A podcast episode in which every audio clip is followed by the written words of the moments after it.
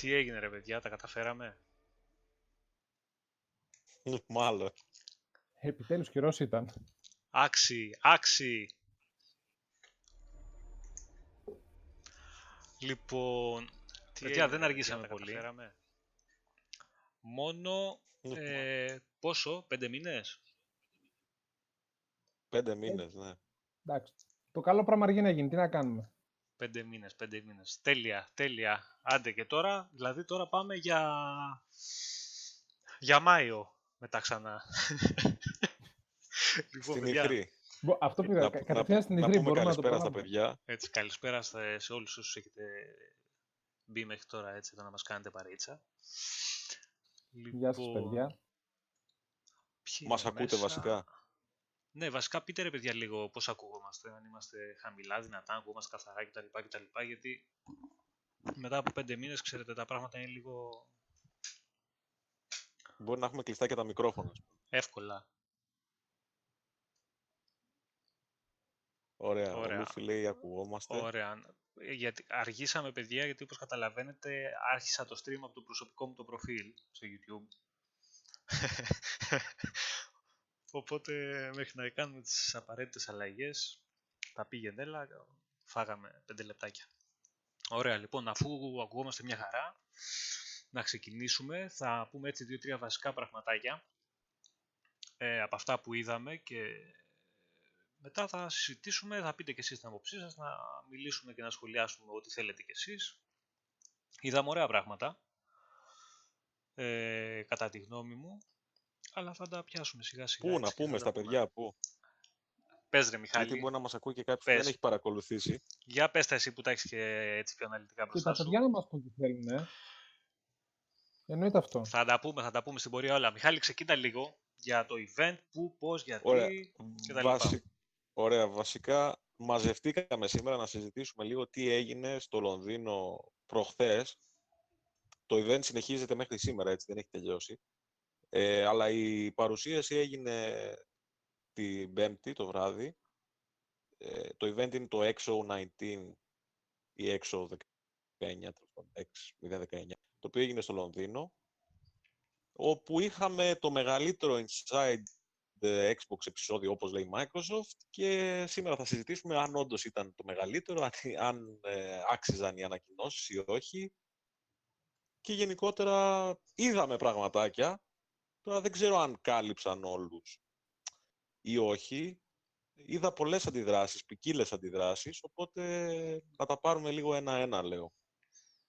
Ωραία, ναι. Βασικά να μας πούν και τα παιδιά λίγο ε, αν παρακολούθησαν το event.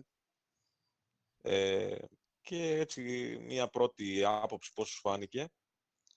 Να πούμε να καλησπέρα και στον Αργύρι, στον Νίκο, στη, στον Παύλο, είναι, ποιος είναι η Καλλιό μέσα, είναι ο Λούφι, είναι... Η Κέλλη, ο λοιπόν, ο Λούφι, ο Νάσος. Λοιπόν, να πούμε εμείς πρώτα τη γνώμη μας, έτσι από ένα λεπτάκι ο καθένας και μετά να πάμε και στα παιδιά. Λοιπόν, να ξεκινήσω εγώ. Ή θες εσύ, πες εσύ Μιχάλη το ξεκίνησες κιόλας και θα μιλήσω κι εγώ. Ε, εγώ θα πω ότι βασικά, α, ωραία, ο Αργύρης είδε και το post-show του IGN, οπότε θα συζητήσουμε λίγο και τις δηλώσεις του Phil Spencer μετά. Ε, λοιπόν, συμφωνώ, Τζανγκ Μάνκι. Ε, αυτό έλειπε ένα μπαμ. Αλλά εγώ προσωπικά θα σας πω ότι περίμενα λιγότερα από αυτά που είδαμε. Γιατί όπως είχα πει και γενικά το, το έχω γράψει σε ομάδες στο facebook, ε, περιμένω το βάρος να πέσει στην ηθρή. Περίμενα πολύ λιγότερα πράγματα από αυτά που είδαμε στο XO. Δηλαδή περίμενα κάτι μόνο Game Pass ας πούμε, δύο-τρία indies και τίποτα. Δηλαδή ας πούμε, εμένα με εντυπωσίασε αυτό που είδαμε από, το, από τη Rare το οποίο δεν ξέρουμε ακριβώς τι είναι, αλλά φαίνεται πάρα πολύ ωραίο παιχνίδι, σαν ύφος. Ε, είχαμε ανακοινώσεις σημαντικές και εντάξει, δεν, δεν μπορώ να πω ότι ήταν κακό το show, αλλά ότι έλειπε κάτι για να πεις ότι είναι τεράστιο, θα συμφωνήσω, θα το δώσω στο Junk Monkey αυτό ότι θα μπορούσε να είναι, αν έδινε ας πούμε ένα teaser trailer για παράδειγμα του Fable στο τέλος, θα, θα λέγαμε ότι είναι ένα πάρα πολύ μεγάλο show. Μμμ. Προς το παρόν θα πω ότι είναι ένα καλό show. Εγώ, η γνώμη μου είναι ότι σίγουρα είναι καλύτερο το Μεξικό. Δηλαδή από το περσινό είναι μακράν καλύτερο. Καλά, με δεν πολύ- το με συζητάμε Πολύ αυτό τώρα. καλύτερη ροή και περιεχόμενο. Ε, ε, και εγώ, Μιχάλη, θα συμφωνήσω με αυτά που λέτε και με τον Νίκο και με τον Τζανκ. Ε, αν τη θέση του Westland στο τέλος είχε πάρει έστω ένα τυζεράκι μικρό από το παιχνίδι της ε, Playground, που αυτό πίστευα εγώ ότι θα δείξει με τον τρόπο που μίλαγε, ε, θα ήταν top, κορυφή. Αλλά από εκεί και πέρα, ε, παιδιά, είδαμε τρελό περιεχόμενο. Εγώ προσωπικά δεν περίμενα να δω ε, μεγάλο τίτλο.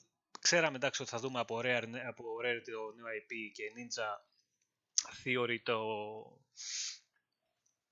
το Bleeding Από Ninja Edge. Theory δεν είδαμε. Είδαμε, ρε, Bleeding Α, Edge, το α, το Bleeding τρελάκι Edge. το Ναι, καινούριο. ναι, από ναι, Obsidian, ε, το καινούριο το Grounded, το οποίο είναι ε, ε, κάτι που δεν καταλαβαίνει ο κόσμος. παιδιά. Double είναι ένα παιχνίδι παρόμοιο με το Bleeding Edge. Μια μικρή ομάδα μέσα στο στούντιο είχε μια ιδέα και ανέλαβε να τη φτιάξει. Άρεσε και το βγάλανε. Δεν είναι μεγάλος τίτλος στο στούντιο για να κρυθεί. Γιατί ακούω πολλούς τι τελευταίες μέρες που λένε ότι την πήρε η, η Microsoft τώρα την Obsidian και την έκανε να βγάζει παιχνιδάκια. Εντάξει, γελάνε και τα, ξέρω, εγώ, το κόσμος όλος με κάτι τέτοια. Εντάξει, να το, θα το συζητήσουμε αυτό μετά, γιατί είναι μεγάλο θέμα, όντως. Εντάξει, είδαμε πολύ Game Pass, μεγάλες προσθήκες Game Pass, τώρα 50 παιχνίδια, πώς ήταν συνολικά; Πάνω από 50. 54 νομίζω.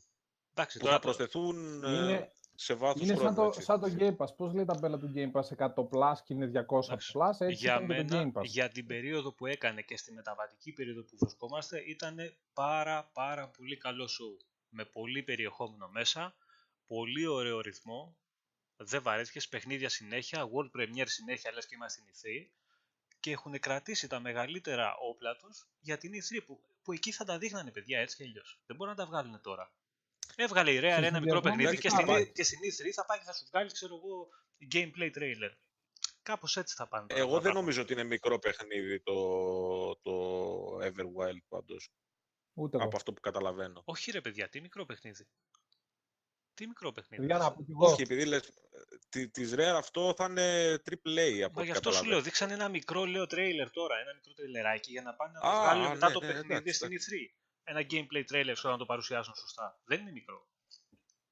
Ίσα ίσα. Και εμένα μου φαίνεται πανέμορφο, δηλαδή το, το εικαστικό του είναι, είναι απίστευτο. Είναι απίστευτο.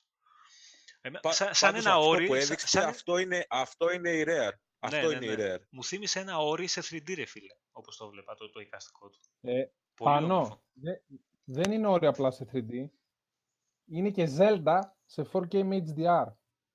Έλα είναι τώρα μια και πάρα εσύ πολύ τώρα, ωραία μη λύση να το γίνεσαι, προσέξεις. μη γίνεσαι τώρα και εσύ Όχι, καθόλου. κομπλικτικός με τα 4K Όχι, HDR γιατί. τώρα. Αν το Zelda είναι triple A, αυτό δεν είναι δηλαδή. Ναι, αν το Zelda είναι AAA και έχει κάνει πάταγο αυτό, δεν είναι. Το Άμα αυτό Zelda, έγραφε μην, από κάτω μην με Nintendo νευριάζεις Switch, τώρα. τι θα για το- γινόταν; Το Zelda δεν θα γίνει ποτέ AAA. Μην με Για τον, νευριάζεις. Breath, of- για τον Breath of the Wild μιλάμε τώρα, έτσι. Δεν μιλάμε για τα Zelda γενικότερα. Αχ, μην με πάτε εκεί τώρα γιατί θα νευριάσω χωρίς λόγο. Αφήστε με. Λοιπόν, Λοιπόν, να τα πάρουμε με τη σειρά λίγο τα πράγματα. 56 να πω και εγώ games τη λέει παιδιά, γνώμη μου. 54. Τέλος πάντων είναι πάνω από 50 παιχνίδια. Εντάξει. Πάνω από 50 Κλειδώνουμε στο παιχνίδια. 56. Ναι, πάνω από 50 παιχνίδια σε ένα show είναι τρελός αριθμός. Για ανακοινώσεις, εντάξει. Συν τα βίντεο που είδαμε, συν όλα... Και πήγαμε για xCloud. Ένα χρειάστηκε να πούνε μόνο. Ότι όποιος έχει Game Pass θα μπορεί να παίζει. θα έχει το xCloud Τζάμπα. ε, τζαμπέν. Και τέλειωσε. Δεν χρειαζόταν τώρα για το xCloud να σου πει κάτι άλλο. Τι να σου πει, ότι θα προσθέτονται παιχνίδια Κάτι σιγά τώρα- σιγά. Θα προ... Ναι, εντάξει, λογικό είναι αυτό το Και ξέρω. το βγάζουν. Και το, και το ανακοίνωσαν τώρα αυτό 10 μέρες πριν αρχίσει το στάδια. Το Ναι. οποίο θα πρέπει να τα αγοράσει 70 ευρώ Κουτσουρεμένο. τα παιχνίδια. Κουτσουρεμένο. 70 ευρώ τα παιχνίδια. Άκου τώρα. 70 ευρώ τα παιχνίδια. Ξεκινάει με 10 launch τίτλους, ενώ το xCloud στην beta του έχει 50 αυτή τη στιγμή. Όχι, παραπάνω έχει. 50 προσθέθηκαν χθες. Προχθές. Ωραία. Τέλος πάντων, μιλάμε τώρα...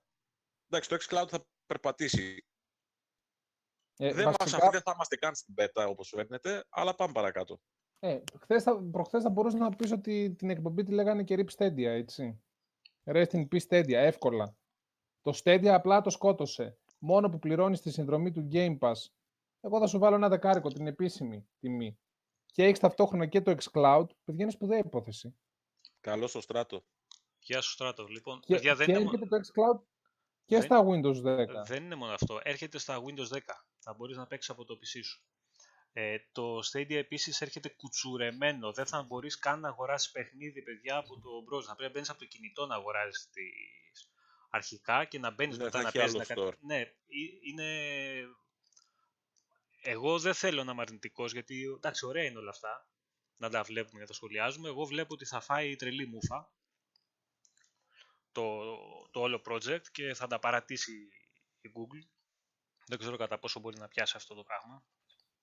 Τέλος πάντων, θα Μα το δούμε νομίζω αυτό. ότι στο, στο streaming, πέρα από το ότι η Microsoft έχει πλεονέκτημα λόγω συνδυασμού υποδομής με ήδη established, ας πούμε, gaming περιεχόμενο, νομίζω ότι και το Xbox και το PlayStation, για να είμαστε τέτοιο μία τώρα που έχει γίνει PlayStation Xbox για τους Azure servers, ε, Microsoft μάλλον, ε, νομίζω ότι αν κινηθεί προς τα εκεί και η Sony, αυτοί οι δύο θα παίξουν και κανείς άλλος. Ναι, μωρέ, εντάξει. Λοιπόν, παιδιά, να πούμε λίγο έτσι μια στα Κύριε- γρήγορα, για όσους δεν ξέρουν και δεν έχουν ακούσει, να πούμε λίγο έτσι και τους τίτλους που προσθέθηκαν, που είναι άμεσα διαθέσιμοι μάλλον στο Game Pass, από την 5η και μετά, που είναι το Age of Empires το 2, η Definitive Edition που είναι στα PC, και όποιος έχει PC και Game Pass να το κατεβάσει να το παίξει γιατί είναι τρομερό. Age of Wonders, το Planetfall και στις δύο πλατφόρμες. Hearts of Iron το 4, Ωραίο αυτό. ε, ναι, στο PC. Το Lego, το Ninjago Movie Video Game που είναι στο, στην κονσόλα.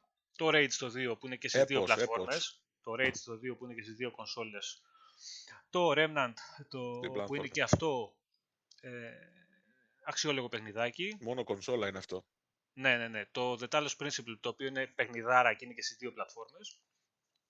Εγώ το έχω λιώσει αυτό, παιδιά. Είναι φοβερό. Όποιος θέλει έτσι ένα παιχνίδι χωρίς να, να παίζει χαλαρά με τον καφέ, puzzle game, ωραίο. είναι.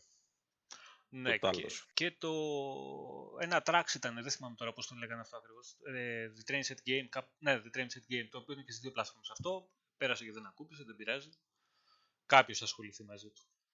Τις προσθήκες που έρχονται, παιδιά, τι να ασχοληθούμε τώρα να πούμε. Δεν... θ- Θα πούμε Εντάξει, μόνο να τα πούμε τα βασικά, θα αξιοσημείωτα, πούμε τα δηλαδή, τώρα- βασικά που είναι και γενικά είναι οι μεγάλες ειδήσεις ε, του show. Που ξεκινάμε Ε, από βασικά τα έχουμε Final Fantasy, παιδιά. ναι, 10-12 τίτλοι. Final Fantasy 7, 12 8, παιχνίδια Final 9, Fantasy. 10, 12, 12 Ναι, ναι, το ναι. Zodiac Age, Το 13, Lightning Returns, 13, το 15. Λοιπόν, όλα Το τα παιχνίδια 15. έρχονται, εκτός ότι έρχονται στο... Εντάξει, κάποια υπάρχουν ήδη στο Xbox, ε, μπαίνουν και στο Game Pass. Ξεκίνα και παίξε Final Fantasy μέχρι να σαπίσει, ξέρω εγώ, σου λέει παίξε 15 παιχνίδια. Επίσης, ε, το σίγουρο είναι το επόμενο διάστημα, αφού το, το ανακοίνωσε στην ουσία και ο ίδιος ο Spencer, ότι θα μπει και το 14 το online.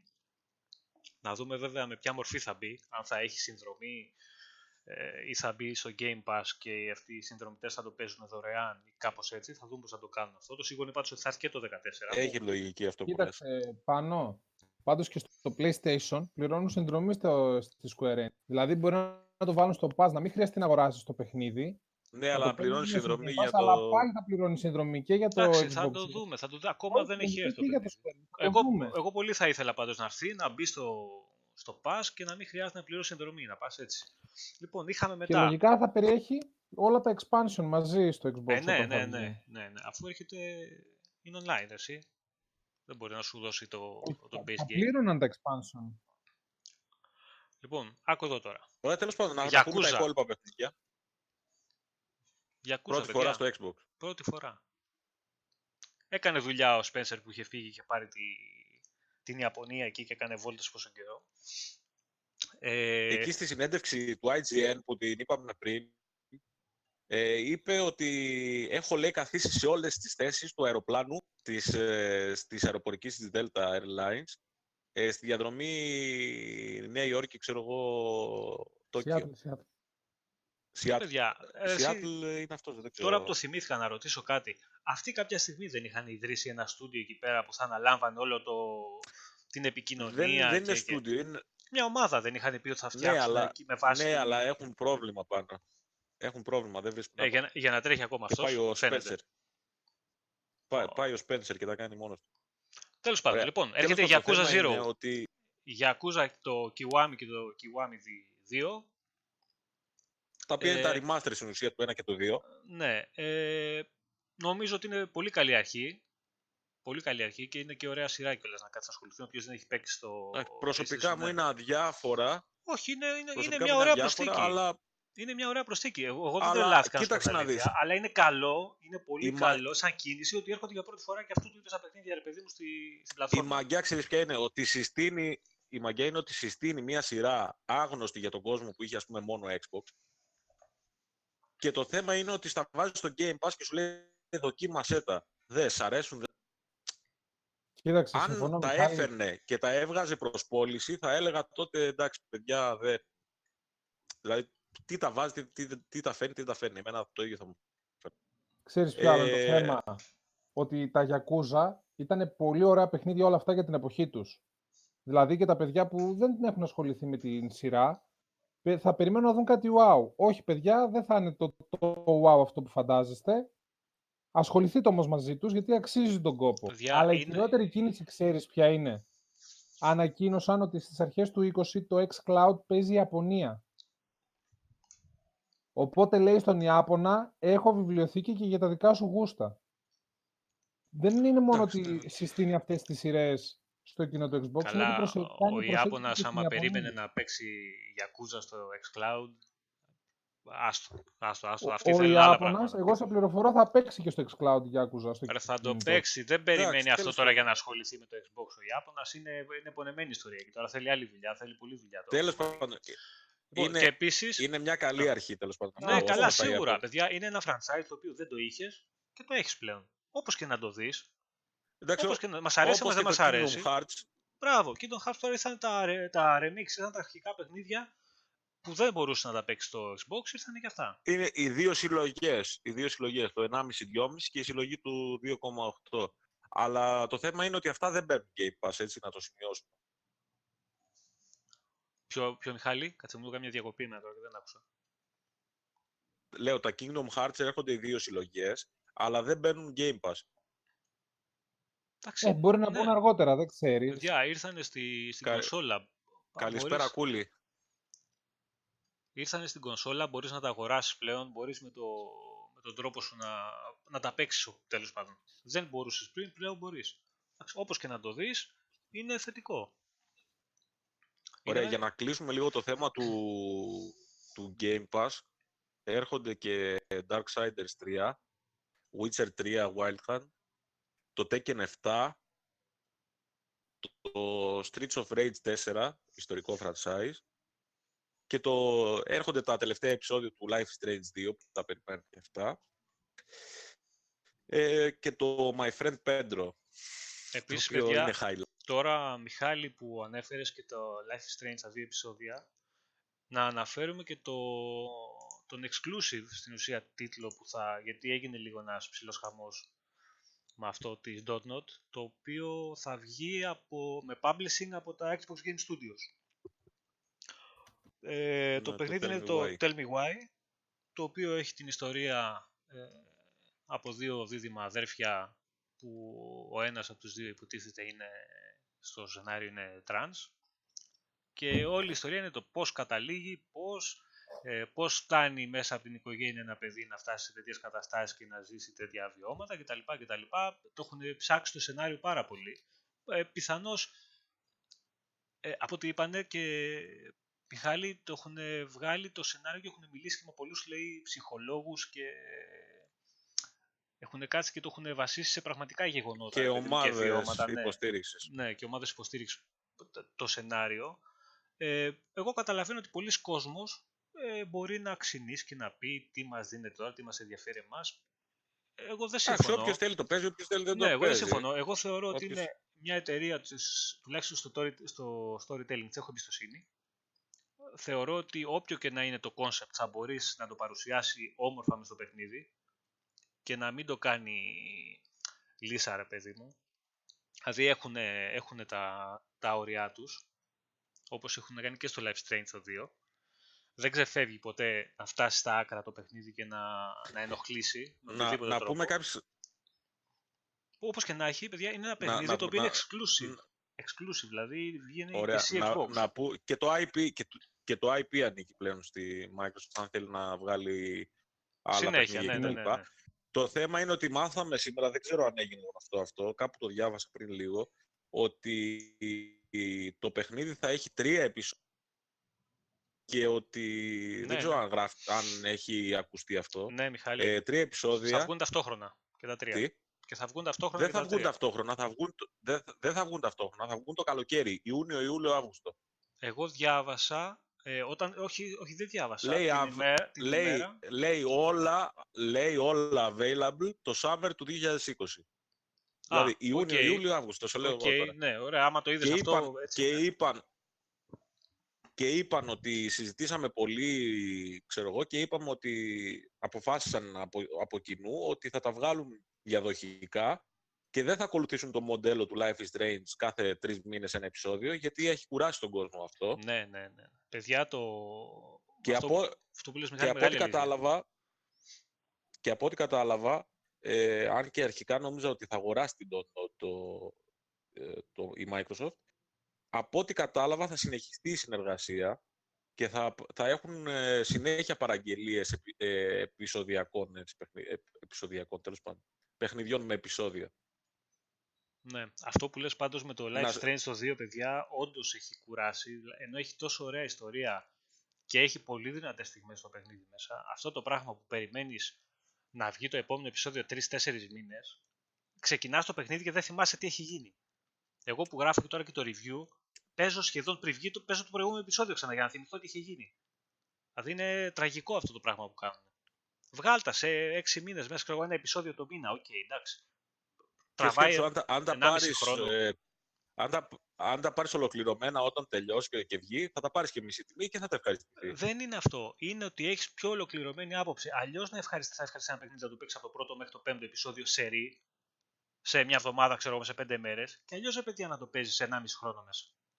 Ε, είτε χάνεις και το immersion, χάνεις τα πάντα. Είναι, είναι τελείως διαφορετική εμπειρία μετά. Λοιπόν, να κάνω ένα σχόλιο γρήγορο και να αναφερθούμε λίγο στα παιχνίδια που παρουσιάστηκαν. Ε, γιατί λέει εδώ ο Jim ότι τον ανησύχησε ότι τα, τα παιχνίδια της Rare και της Obsidian φαίνονται μικρά, μικρές παραγωγές. Της Μμμ. Obsidian, ναι, το είπαμε και πριν, ότι είναι μια μικρή παραγωγή από γύρω στα 10 άτομα. Σκέψου ότι πριν ε, ένα μήνα, λιγότερο από ένα μήνα, πριν μερικές μέρες έβγαλαν το Outer Worlds, το οποίο είναι το μεγάλο του παιχνίδι. Ε, είναι μια μικρότερη ομάδα μέσα στο, στην εταιρεία ε, και θα ακολουθηθεί αυτό το μοντέλο. Δηλαδή, οι μεγάλες ομάδες, όπως την Ninja Theory, ας πούμε, η ομάδα του Ταμίμ Αντωνιάδη, η οποία είναι η ομάδα που έβγαλε το Hellblade, ε, δουλεύει σε άλλο τίτλο. Η ομάδα της ε, Rani Tucker, που είναι 10 άτομα, βγάζει το Bleeding Edge.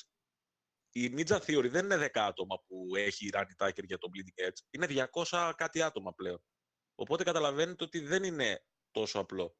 Και μέσα σε ένα στούντιο πλέον μπορεί να έχουμε 4 και 5 ομάδες. Προφανώς για το Game Pass θα δούμε και μικρότερα παιχνίδια έτσι ώστε να γεμίζουν το Game Pass. Παιδιά, δεν Και γίνεται θα δείτε, να... ας πούμε, η Ninja Theory να σου βγάλει, ας πούμε, το Hellblade 2 ή ό,τι είναι αυτό, να σου βγάλει κάτι άλλο, πιο μεγάλο, και ταυτόχρονα να έχει τρεις ομάδες που θα δουλεύουν μικρότερα παιχνίδια, τα οποία θα αναπτύσσονται σε ένα-ενάμιση χρόνο. Το ίδιο Κοίτα, και η Obsidian. Κοίτα, θα σου Μιχάλη, κάνει από το μια- Outer σε Worlds αυτή 2, τη για γενιά παράδειγμα. Έλειπαν τα AA παιχνίδια. Δηλαδή, με τρίου μήκους παραγωγές λείπαν από αυτή τη γενιά. Οπότε δεν με χαλάει να έρθουν και αυτά εμένα. Ρε παιδιά, είναι Τέλος προσθήκες πάντων, όχι, που ε, δεν εγώ, ενοχλούν το λέω κανέναν. γιατί, γιατί είναι, σω- είναι σωστό το σχόλιο του Τζιμ. Απλά να εξηγούμε λίγο, γιατί για, Αυτό, είναι αυτό ότι βλέπει κάποιος παιχνίδι από την Obsidian, το τι οποίο γίνεται. είναι... Δεν ρωτάμε να παίρνω.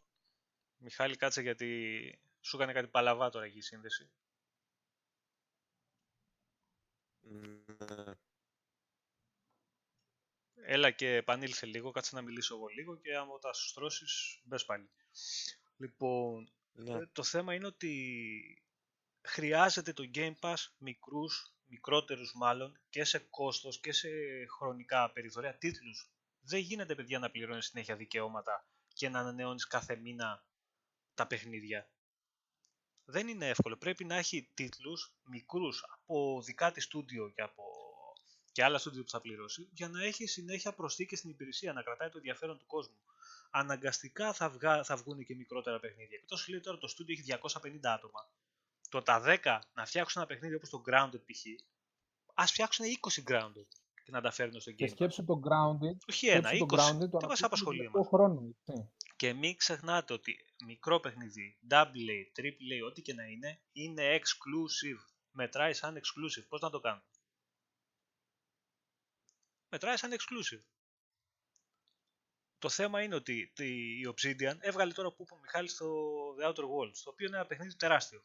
Εντάξει, είναι τεράστιο project για αυτούς γιατί το ξεκινήσαμε άλλα δεδομένα, άσχετο που τσόνταρε τώρα στο τέλος και η Microsoft και τράβηξε λίγο παραπάνω. Έγινε ε, ένα πόλης. Ναι, δουλεύει τώρα, δουλεύει στα, DLC που θα βγα... ναι, δουλεύει στα DLC πάνω του παιχνιδιού, τα οποία θα είναι και αυτά πολλά. Επίσης δουλεύει στη μεταφορά του Pillars 2 στις κονσόλες, ε, βγάζει η άλλη ομαδούλα το Grounded. Εγώ είμαι σίγουρος ότι δουλεύει η άλλη ομάδα μικρότερη και σε άλλο παιχνίδι, το οποίο θα το δούμε πάλι το επόμενο διάστημα.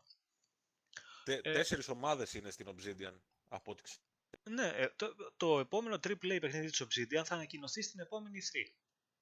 100%. Όχι Για την επόμενη τα πολύ μεγάλα παιχνίδια δεν εγώ έχει σου λέω, εγώ σου λέω ότι στην επόμενη θα τα για το Scarlet. Θα δούμε το επόμενο μεγάλο παιχνίδι της Obsidian Ανακοίνωση. Δεν, σου λέω ότι θα βγει. Δεν σου λέω ότι θα βγει. Ανακοίνωση. Τη μεθεπόμενη. Το, μεγάλο, το επόμενο μεγάλο παιχνίδι της Obsidian θα, βγει θα είναι στη μεθεπόμενη. Εδώ θα είμαστε πρώτα Θεός και θα τα συζητάμε. Θα δούμε μεγάλο gameplay αυτή, από το ε, Everwild. και το Pillars που λέει η Kelly. Ναι, αλλά το Pillars στα παιδιά είναι τέτοιο, είναι port. Port θα το κάνουν το 2. Ε, το, μα, port, μα είπαμε, το, το έχει αναλάβει μικρή, μια μικρή ομάδα αυτό για να το κάνει port στις κονσόλες. Θα γίνει αυτό, δεν είναι, είναι κάτι που το προχωράει αυτό.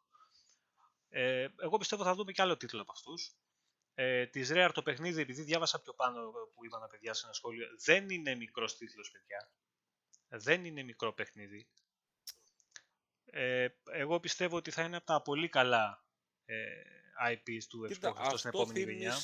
Αυτό θυμίζεις σαν αισθητική το Breath of the Wild και μην ταράζεσαι πάνω. Σαν αισθητική θυμίζει, όπως θυμίζει και το Gadget Monsters της ε, Ubisoft εγώ το φαντάζομαι σαν ένα παιχνίδι τρίτου προσώπου και αυτό έχω καταλάβει ότι θα είναι. Single player με κουεστάκια το οποίο θα είναι τέτοια φάση. Ναι, ναι. Εντάξει, άμα, άμα γλιστράει εσείς ε, κατηφόρες και στο Everwild θα είναι εντάξει, παιχνιδά. Εντάξει. Ε, καλά. Πάντως η, ο Μπούτι είχε δηλώσει ότι το, με τον Άρον Γκρίμπερ είχε δηλώσει ότι το Everwild είναι years away. Δηλαδή θα κάνει περίπου δύο χρόνια να έρθει. Ε, αυτό είχαν ξέρω πάντως το δουλεύουν από το 15 αυτό το παιχνίδι. Το δουλεύουν καιρό, αλλά λέει είναι one or two years away. Αυτή τη δήλωση κάνανε. Ε, εντάξει. εντάξει, παιδιά, θα το δούμε. Δεν, εγώ είναι τόσο, τόσα πολλά τα παιχνίδια. Όπως ο Spencer δεν το έπαιρε, Μιχάλη, αυτό ή ο Μπούτι ήταν που είπε ότι είναι τόσα πολλά τα παιχνίδια από τα στούντιο και τόσα λίγα τα show που αναγκαστικά σε κάθε show θα δείχνουμε και παιχνίδια από τα Xbox Game Studios καινούργια. Ποιος ήταν ο Spencer, ο Spencer δεν το είπε αυτό; Και οι δύο το είπαν. Το είπε. Ο Spencer, το, είπε πρώτος σε μια... Ο Spencer το ανέφερε πρώτος σε συνέντευξη και μετά το ανέφερε ο Μπούτη σε άλλη συνέντευξη. Λοιπόν, ο Τζανγκ Μάνκι κάνει ένα πολύ εύστοχο ε, σχόλιο που λέει ότι υπάρχει μεγάλο diversity, πούμε, πολύ, πολλά διαφορετικά Σωστό, είδη ναι. παιχνιδιών. Και ε, βέβαια, αυτό. Ποικιλομορφία. Και, και, και, και, θέλω να πούμε σε αυτό ότι πολλοί κράζουν, εντός εισαγωγικών κράζουν, επειδή δεν ε, βλέπουμε third person action movies ε, τα οποία χρειάζονται AAA μεγάλες παραγωγές, αλλά δεν μπορούμε να λέμε το Xbox μας έδειξε μόνο indies. Παιδιά, το Flight Simulator είναι AAA παιχνίδι. Και μην ακούω τώρα τέτοια. Δεν σας αρέσει, δεν μπορείτε να το παίξετε. Ούτε εγώ μπορώ να το παίξω. Δεν είμαι ο καλύτερος να παίξω Flight Simulator. Αλλά είναι AAA τίτλος. Εντάξει, είναι, είναι, τε, το θέμα είναι, είναι τεχνολογικό επίτευγμα αυτό που είναι κάνει, παιδιά. Μέσα. Ωραία. Θέλω, να πω, θέλω να πω ότι μην τα μηδενίζουμε όλα. Αυτό που λέει ο Τζακ Μάνκι ότι υπάρχει μια ποικιλία, ισχύει. Δεν υπάρχει ένα είδος παιχνιδιού. Αυτό το, λέω μια single player ιστορία τύπου Last of Us και Uncharted. Θα έρθει και αυτό από τα κατάλληλα στούντιο που το δουλεύουν. Αλλά αυτό αργεί. Ναι, και είναι, Και το παιδιά, είναι ξέρουμε. νωρίς. Είναι νωρίς. Δηλαδή, πέρσι αγοραστήκαν τα στούντιο και ειδικά το άλλο το, στη Santa Monica το στούντιο, ακόμα προσλαμβάνουν κόσμο. Δηλαδή, από εκεί θα δούμε παιχνίδι, θα, θα αργήσουμε πολύ να δούμε τίτλους. Αλλά όταν θα δούμε, απλά ξέρουμε σίγουρα από τώρα ότι θα είναι καλά παιχνίδια. Δηλαδή, θα είναι AAA και μην πάμε και για παραπάνω παραγωγές. Τουλάχιστον από αυτούς. Ε, πάνω να σχολιάσω λίγο για αυτό που εύστοχα είπε ο Παύλος ο Βούλγαρης, που λέει ότι κράζουν οι κάτοχοι Xbox και PlayStation, ότι δεν έχουμε παραγωγές τύπου Last of Us και Uncharted. Μα και να υπάρχουν τέτοιες παραγωγές προς ανάπτυξη, είναι αυτό, δεν θα τις δείχνανε τώρα στην XO. Θα τις κρατήσουν για το Scarlet. Δεν θα τις Ναι, ρε κρατήσουν παιδιά, για εδώ, το εδώ δεν Xbox είδαμε One. η, η E3 το καλοκαίρι, τα είχαμε πει κιόλας. Δεν ήταν κάτι wow. Καλά ήταν. Αλλά δεν είδαμε εκεί μεγάλες αποκαλύψεις. Θα τις δούμε στο XO. Κοιτάξτε να δείτε τι γίνεται, παιδιά. να, Δεν- είμαστε, να είμαστε και ρεαλιστές η δηλαδή. επόμενη E3 δεν είναι απλά ένα show σαν το περσινό. Είναι πολύ κομβικό γιατί είναι λίγους μήνες πριν την κυκλοφορία της κονσόλας που σίγουρα θα μάθουμε στην E3 πολλές περισσότερες πληροφορίες, τελικό όνομα, αν είναι αυτό ή αν θα το αλλάξουν, δεν ξέρω και εγώ. Θα μάθεις specs 100% στην E3. Δεν γίνεται... Θα, θα μάθεις το launch line-up βασικά. Ναι, Ε, θα θα μάθεις τα μάθεις παιχνίδια που θα ανάμεσα. έρθουν και εκεί θα πέσουν και τα βαριά όπλα. Εκεί θα μάθεις όλους τους τίτλους που θα βγουν μαζί με την κονσόλα. Ναι, ρε, εσύ, εκεί Ε, θα τώρα, κρατήσουν και εκεί τώρα ας καμιά πούμε, έκπληξη Ε, δεν για γίνεται. την XO, πριν θα δεν το γίνεται, κάνουν πριν το παιδιά. launch. Δεν γίνεται να σου δείξουν τώρα στο XO παιχνίδι που θα βγει ε, ε, σαν πρόμο ξανά μετά από 7 μήνες. Δεν γίνεται. Δείξανε, ας πούμε, της Rare, OK, το δείξανε αυτό το τρεϊλεράκι, έμεινε εκεί. Τέλος. Δείξανε δύο-τρία παιχνιδάκια που θα βγουν πιο σύντομα στο One μέσα και μέχρι εκεί. Απλά ήταν ένα πάρα πολύ καλό show η XO, γιατί είχε πάρα πολλά παιχνίδια και είχε πολύ καλή ροή. Μέχρι εκεί. Όποιος περίμενε να δει το επόμενο AAA που θα γονατίσει ε, Uncharted, ε, The Last of Us, Που θα- ε, θα Death προσκυνάει ο Stranding Jeff κτλ. Keighley, ας πούμε. Αλλά όχι το Death Stranding Υπάρχει. το παίρνω πίσω γιατί είναι γονατισμένο. μόνο. Υπάρχει. Halo Infinite λέγεται και ευτυχώς δεν είχαμε τρέιλερ για μένα στην XO από το Halo Infinite. Μα δεν θα Γιατί δείχνανε θα Βασίλη. καταντούσε, όχι, θα καταντούσε να γίνεται σαν, σαν το Uncharted το 2. Θα βλέπαμε 500 τρέιλερ. Θα το δείξουν τώρα όπως πρέπει κατευθείαν στην E3 και μία στην XO λογικά που θα κάνουν πριν το launch του Scarlet και μια χαρά. Επίσης να πούμε ότι θα δούμε και στο, στα Game Awards κάποια καινούργιες έτσι παρουσιάσεις για δύο-τρία παιχνίδια. Το ένα από όλα ξέρουμε σίγουρα είναι το Gear Ori. Tactics. Δι- και όροι. δύο World Premiere. Έτσι το χαρακτήρισα. Θα έχουμε δύο World Premieres Ναι, Το Gear ένα είναι για Tactics το και Ori. Ori. και το Gear Tactics. Gameplay για το Gear Tactics κιόλας. Λοιπόν, να σας αλλάξω τώρα λίγο θέμα. Το Halo Infinite το περιμένουμε για του χρόνου. Δεν είδαμε τίποτα. Αλλά Halo Reach ποιος θα παίξει, ρε παιδιά; Ε, όλοι ρε, τι ερώτηση είναι αυτή, Κρίσος; Ρητορική. Να, Εντάξει, να το ρωτήσω εγώ εντάξει. Άλλως. Ποιος δεν θα παίξει Halo Reach. Νο- Λοιπόν, με όποιον μίλησα, με όποιον μίλησα τις προηγούμενες μέρες και πριν το εξώ που υπήρχε η φήμη τώρα ότι θα ανακοινωθεί η ημερομηνία του Halo Reach, που βγήκε τελικά 3 Δεκεμβρίου, έπαιζε και το σενάριο ότι θα, θα βγει Θα- εκείνη τη μέρα. Και θα πούνε available Ε, now. ρε γάμο. Όλοι, μα όλοι όσοι το συζητήσαμε, να η Κέλλη τώρα θα σας πει, βάλαμε το Master Chief Collection να κατεβαίνει από το μεσημέρι. Ναι, ναι, ναι. Όλοι όμως. Ποιος σας έδωσε την ιδέα; Όλοι το ίδιο είπαμε. Ε, Όλοι το ίδιο είπαμε, Βασίλη. κοίτα, θα είναι έτοιμο Κα- για το update ρε, κατευθείαν, που θα βγει στις 3 Όλοι Δεκεμβρίου. download. Ε, θα Παιδιά, το έχουμε έτοιμο, θα περιμένουμε μόνο για, την προσθήκη. ε, για, για όποιον δεν έχει δει το τι έχει γίνει στο, στο Reach και περιμένει να παίξει κάτι τρομερά διαφορετικό από αυτό που, που είχε δει στο 360, ε, εγώ θέλω να σας πω, επειδή έχω δει και τα flights που είχαν γίνει στο PC, ε, μην περιμένετε τρομερές αλλαγές. Ε, Μην περιμένετε. Ναι, ε, Γαλλιόπη σίγουρα είναι το καλύτερο και για μένα είναι το καλύτερο. Μάσκα, όχι το καλύτερο, αυτό που, που μου κάτσε εμένα καλύτερα από όλα. Δεν, δεν θα πω ότι είναι καλύτερο από όλα τα, τα, το 3 π.χ. Αλλά μου έχει κάτσει τρομερά καλά την εποχή που το είχα παίξει. Τέλος πάντων. Ε, δεν έχει αυτές τις αλλαγές και, το, και την περιποίηση που έχουν πάρει τώρα το 1 και το, το Command Evolved και το 2. Μην περιμένετε τέτοια πράγματα. Απλά Ε, θα ναι, το αλλά δείτε αυτά είναι πιο σίγουρα. παλιά, ρε, εσύ. ναι, Αυτά είναι πιο παλιά. Εντάξει, γι' η αυτό δουλειά που θέλανε έχει γίνει στα περιποίηση. cutscenes τώρα στο 2, παιδιά δεν υπάρχει. Δεν γίνεται κάθε μέρα Ωραία, αυτό το πράγμα. Πάνω ξέρεις τι όμως. είναι απλά να πολύ. πούμε και στα Είναι, παιδιά. είναι πεντακάθαρο, Μιχάλη. Είναι κρυστάλλινο. Θα το παίξει σε 4K. Και μέχρι εκεί. Απλά θα το Ωραία, απολαύσεις να, που- να πούμε πολύ το άλλο όμως. πιο όμορφα. Να πούμε το άλλο. Γιατί είναι σημαντικό το Halo Reach. Πέρα από το ότι γενικά είναι appraised από, ας πούμε, Τους Halo fan. εκτιμάται από όλους, ας πούμε, ε, συ- ε, διαδραματίζεται πριν από τα γεγονότα του Combat Evolved. Μμμ. Οπότε είναι καλό για να ακό... κάποιος που δεν έχει παίξει Halo να μπει στον κόσμο του Halo. Θα μπορούσε να ξεκινήσει από αυτό. Για... Και δεν είναι τυχαίο που στο... στα PC που θα έρθει για πρώτη φορά ε, η σειρά θα ξεκινήσει το Master Chief Collection από το Halo Reach και μετά θα βγουν τα υπόλοιπα. Ε, πρόσεξε, Μιχαλή, τα υπόλοιπα θα μπαίνουν με τη σωστή χρονολογική σειρά των γεγονότων στο Ναι. PC. Δηλαδή θα Ναι. βγει το Reach, το Combat Γι' Evolved, αυτό το 2 και, ξεκινάει από το Reach. Μμμ. και θα πάει και με τη σειρά. Απλά είναι αυτό που λες, ότι είναι πολύ ωραίο για κάποιον που δεν έχει ασχοληθεί με το Reach. Ν- Ήρθε η ώρα του να ασχοληθεί. Για μένα, Και, παιδιά. και μη- επίσης ολοκληρώνεται και το Master Chief Collection σαν συλλογή. Μμμ. Και Για- δεν είναι μόνο Καλώς αυτό. τον Καφετζή, μεγάλη αλλαγή ξέρεις που γίνεται στο Halo το Reach. Δεν είναι στο campaign και στα αναβαθμισμένα γραφικά που θα πάρει. Είναι στο multiplayer. Εκεί που έχουν κάνει τρομερή δουλειά είναι στους χάρτες multiplayer και θα τους προσθέσουν όλους και έχουν βγάλει και καινούριου με συνεργασία με αυτούς τους Ρώσους που φτιάχνανε τα δικά τους τα μοντάκια και παίζανε σε ρωσικούς σερβερ. Ναι, μπορεί, εντάξει, κοίτα στο η πλειοψηφία Ε, όμως. εκεί Η είναι η μεγάλη πλειοψηφία, αλλαγή. οι, οι φανατικοί τώρα του Halo θα πάνε να παίξουν και το online, εννοείται ότι θα παίξουν όλοι μας.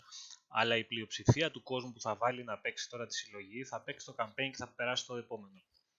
Ε, το campaign δεν θα δει τεράστιες θα διαφορές. το Απλά θα το παίξει δει και πολύ πιο όμορφο. Ναι, πολύ πιο όμορφο. Ε, και θα.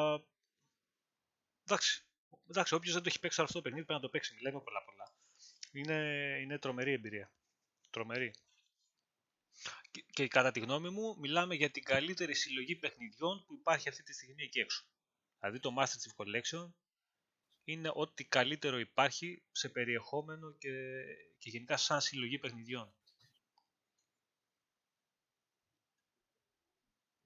Κοίτα, Ε, μόνο, Ματί, εγώ λέω να μόνο το με... παίξεις χρονολογικά, γι' αυτό το λέω. Ε, με βάση τα γεγονότα, γι' αυτό λέω ότι να ξεκινήσει από το Reach. Ναι, από αυτή Λοιπόν, την ε, άποψη, ναι. Μιχάλη, Ε, πάμε επίσης, παρακάτω. Η Πάμε μόνη συλλογή παρακάτω. που μπορεί να συγκριθεί με το Reach είναι Μμ. λίγο το Rare Replay. Όχι, μωρέ, Δεν όχι, υπάρχει. μωρέ, τώρα δεν υπάρχει ποιότητα αυτή. Έχει, έχει περιεχόμενο πολύ, έχει νοσταλγία μέσα, έχει, δεν Ε, έχει την αυτό. ποιότητα τώρα που έχει το, το Halo. Μιλάμε Την στο ποιότητα δεν Halo, την έχεις σίγουρα. στο- Απλά έχει την ποιότητα. Τι ποιότητα, λέει, έχει την ποσότητα. Ναι, εντάξει, τώρα ποσότητα. Άστο. Λοιπόν, το 1 και το 2, αυτό που έχουν κάνει οι τύποι στο 1 και στο 2, καλά το 3 δεν χρειαζόταν τόσο δουλειά. Το 1 και το 2 δεν υπάρχει. Μιλάμε για τρομερή δουλειά. Τρομερή δουλειά, Όπα, ειδικά ε, στο 2. Μισό λεπτό, μισό λεπτό, Μι- μισό, μισό λεπτό, λίγο. μισό λεπτό.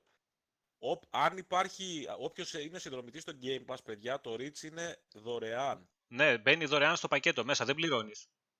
Αν δεν έχεις Game Pass, ε, πληρώνεις το παιχνίδι. Νίκο, αν έχεις Game Pass και το πλήρωσες, ζήτα refund. Ε, Ε, Μιχάλη, αν, έχεις, αν έχεις Game Pass, ε, θα μπει. Αν έχεις το δισκάκι, το Master Chief Collection, πρέπει να το αγοράσεις. 10 ευρώ νομίζω. 8-8 ευρώ είναι. Όχι, Ε, 8 ευρώ απλά είναι με την ξέρεις τι, έκπτωση. δεν έχει 8 ευρώ είναι με την διευκρινιστεί. έκπτωση. Πρόσεξε λίγο. Δεν έχει διευκρινιστεί αν θα είναι μόνο στο Game Pass, αν θα είναι στο Ultimate. Εκεί Και στα υπάρχει δύο. μια σύγχυση. Και στα δύο. Έχει ξεκαθαριστεί. Α, εντάξει, οκ. Α, όχι, ο Ακόμα Νίκος, λέει, καλύτερα. ο Νίκος λέει ότι το πλήρωσε για να Α, το όχι. έχει, ρε παιδί μου. Το αγόρασε. Α, OK, OK, OK. Δεκτό τότε, εντάξει, ναι. Νόμιζα ότι το πλήρωσε. Ναι, και, και 7,99 πάει με την έκπτωση του Game Pass, σωστά. Ναι, Ωραία, λοιπόν, πάμε παρακάτω. Άστε το, το Halo τώρα και το Reach. Πάμε και τα επόμενα να δούμε και τα, τα άλλα που είχαμε. Να πούμε λίγο για το, το Kart Riders, πώς το λένε αυτό. Το Α, πλοίο- το, το Drift. Ναι, Μα- το, αυτό το Ρε παιδιά, τι Kart- ήταν αυτή; Mario Έβ- Kart Killer. Έβλεπα kart και κάποια στιγμή γυρνάει η κάμερα γιατί γράφαμε και τα άρθρα εκείνη την ώρα και βλέπω δύο Ιαπωνέζους. Τι, Καλώς τι, τον φα, Τίνο. τι φάση λέω εδώ. Γεια σου Ρεντίνο. Δεν είναι, δεν είναι Ιαπωνέζοι, δεν είναι Τι είναι Ιαπωνέζοι, αυτοί; Είναι Κορεάτες και το... Ε, συγκεκρι- Κορεάτες. Είναι Κορεάτες, ο Χουν Πάρκ και ο άλλος δεν θυμάμαι το όνομά του, τώρα μην σας πω μερικές, αλλά ε, αυτό το παιχνίδι είναι πάρα πολύ δημοφιλές στην ε, Κορέα. Δηλαδή έχει κάτι εκατομμύρια παίχτες, καλό στο Χρήστο. Ε, και είναι competitive, έχει e-sports, φανατικό κοινό και ιστορίες τέτοιες. Το οποίο Λοιπόν, έρχεται, και το δεν, παιχνι- δεν είναι exclusive, να πούμε αυτό. Έρχεται πρώτα όμως Είναι- σε Xbox και time exclusive λογικά θα είναι. αυτό. Time, text, time. Ναι. Ναι, αλλά το θέμα είναι ότι φαίνεται διασκεδαστικό, είναι free to play, οπότε θα έχει κοινό θεωρώ. Και επίσης από λίγο gameplay που είδα, είναι φοβερά smooth η οδήγησή του. Δεν υπάρχει αυτό το πράγμα. Και δηλαδή, επίσης, για, για και κάποιον που γρήγορη, του ε. αρέσουν αυτά τα παιχνίδια, είναι απίστευτο. και κάτι που έχουν κάνει οι τύποι που παρατήρησα λίγο, είναι πολύ μεγάλες οι διαδρομές, οι πίστες, το φάρδος τους. Δηλαδή, ε, Ναι, ναι, είναι ναι. πολύ πιο εύκολο και πιο Γιατί τριφτάρεις, γι' διασκεδαστικό. αυτό. Ναι, ναι, είναι πολύ πιο διασκεδαστικό το παιχνίδι έτσι από το να κοπανάς αριστερά-δεξιά κάθε τρία δευτερόλεπτα, ξέρω εγώ. και να πεις. Δηλαδή, για μας που δεν είμαι, το έχουμε κιόλας το αντικείμενο πολύ, είναι μια χαρά αυτό.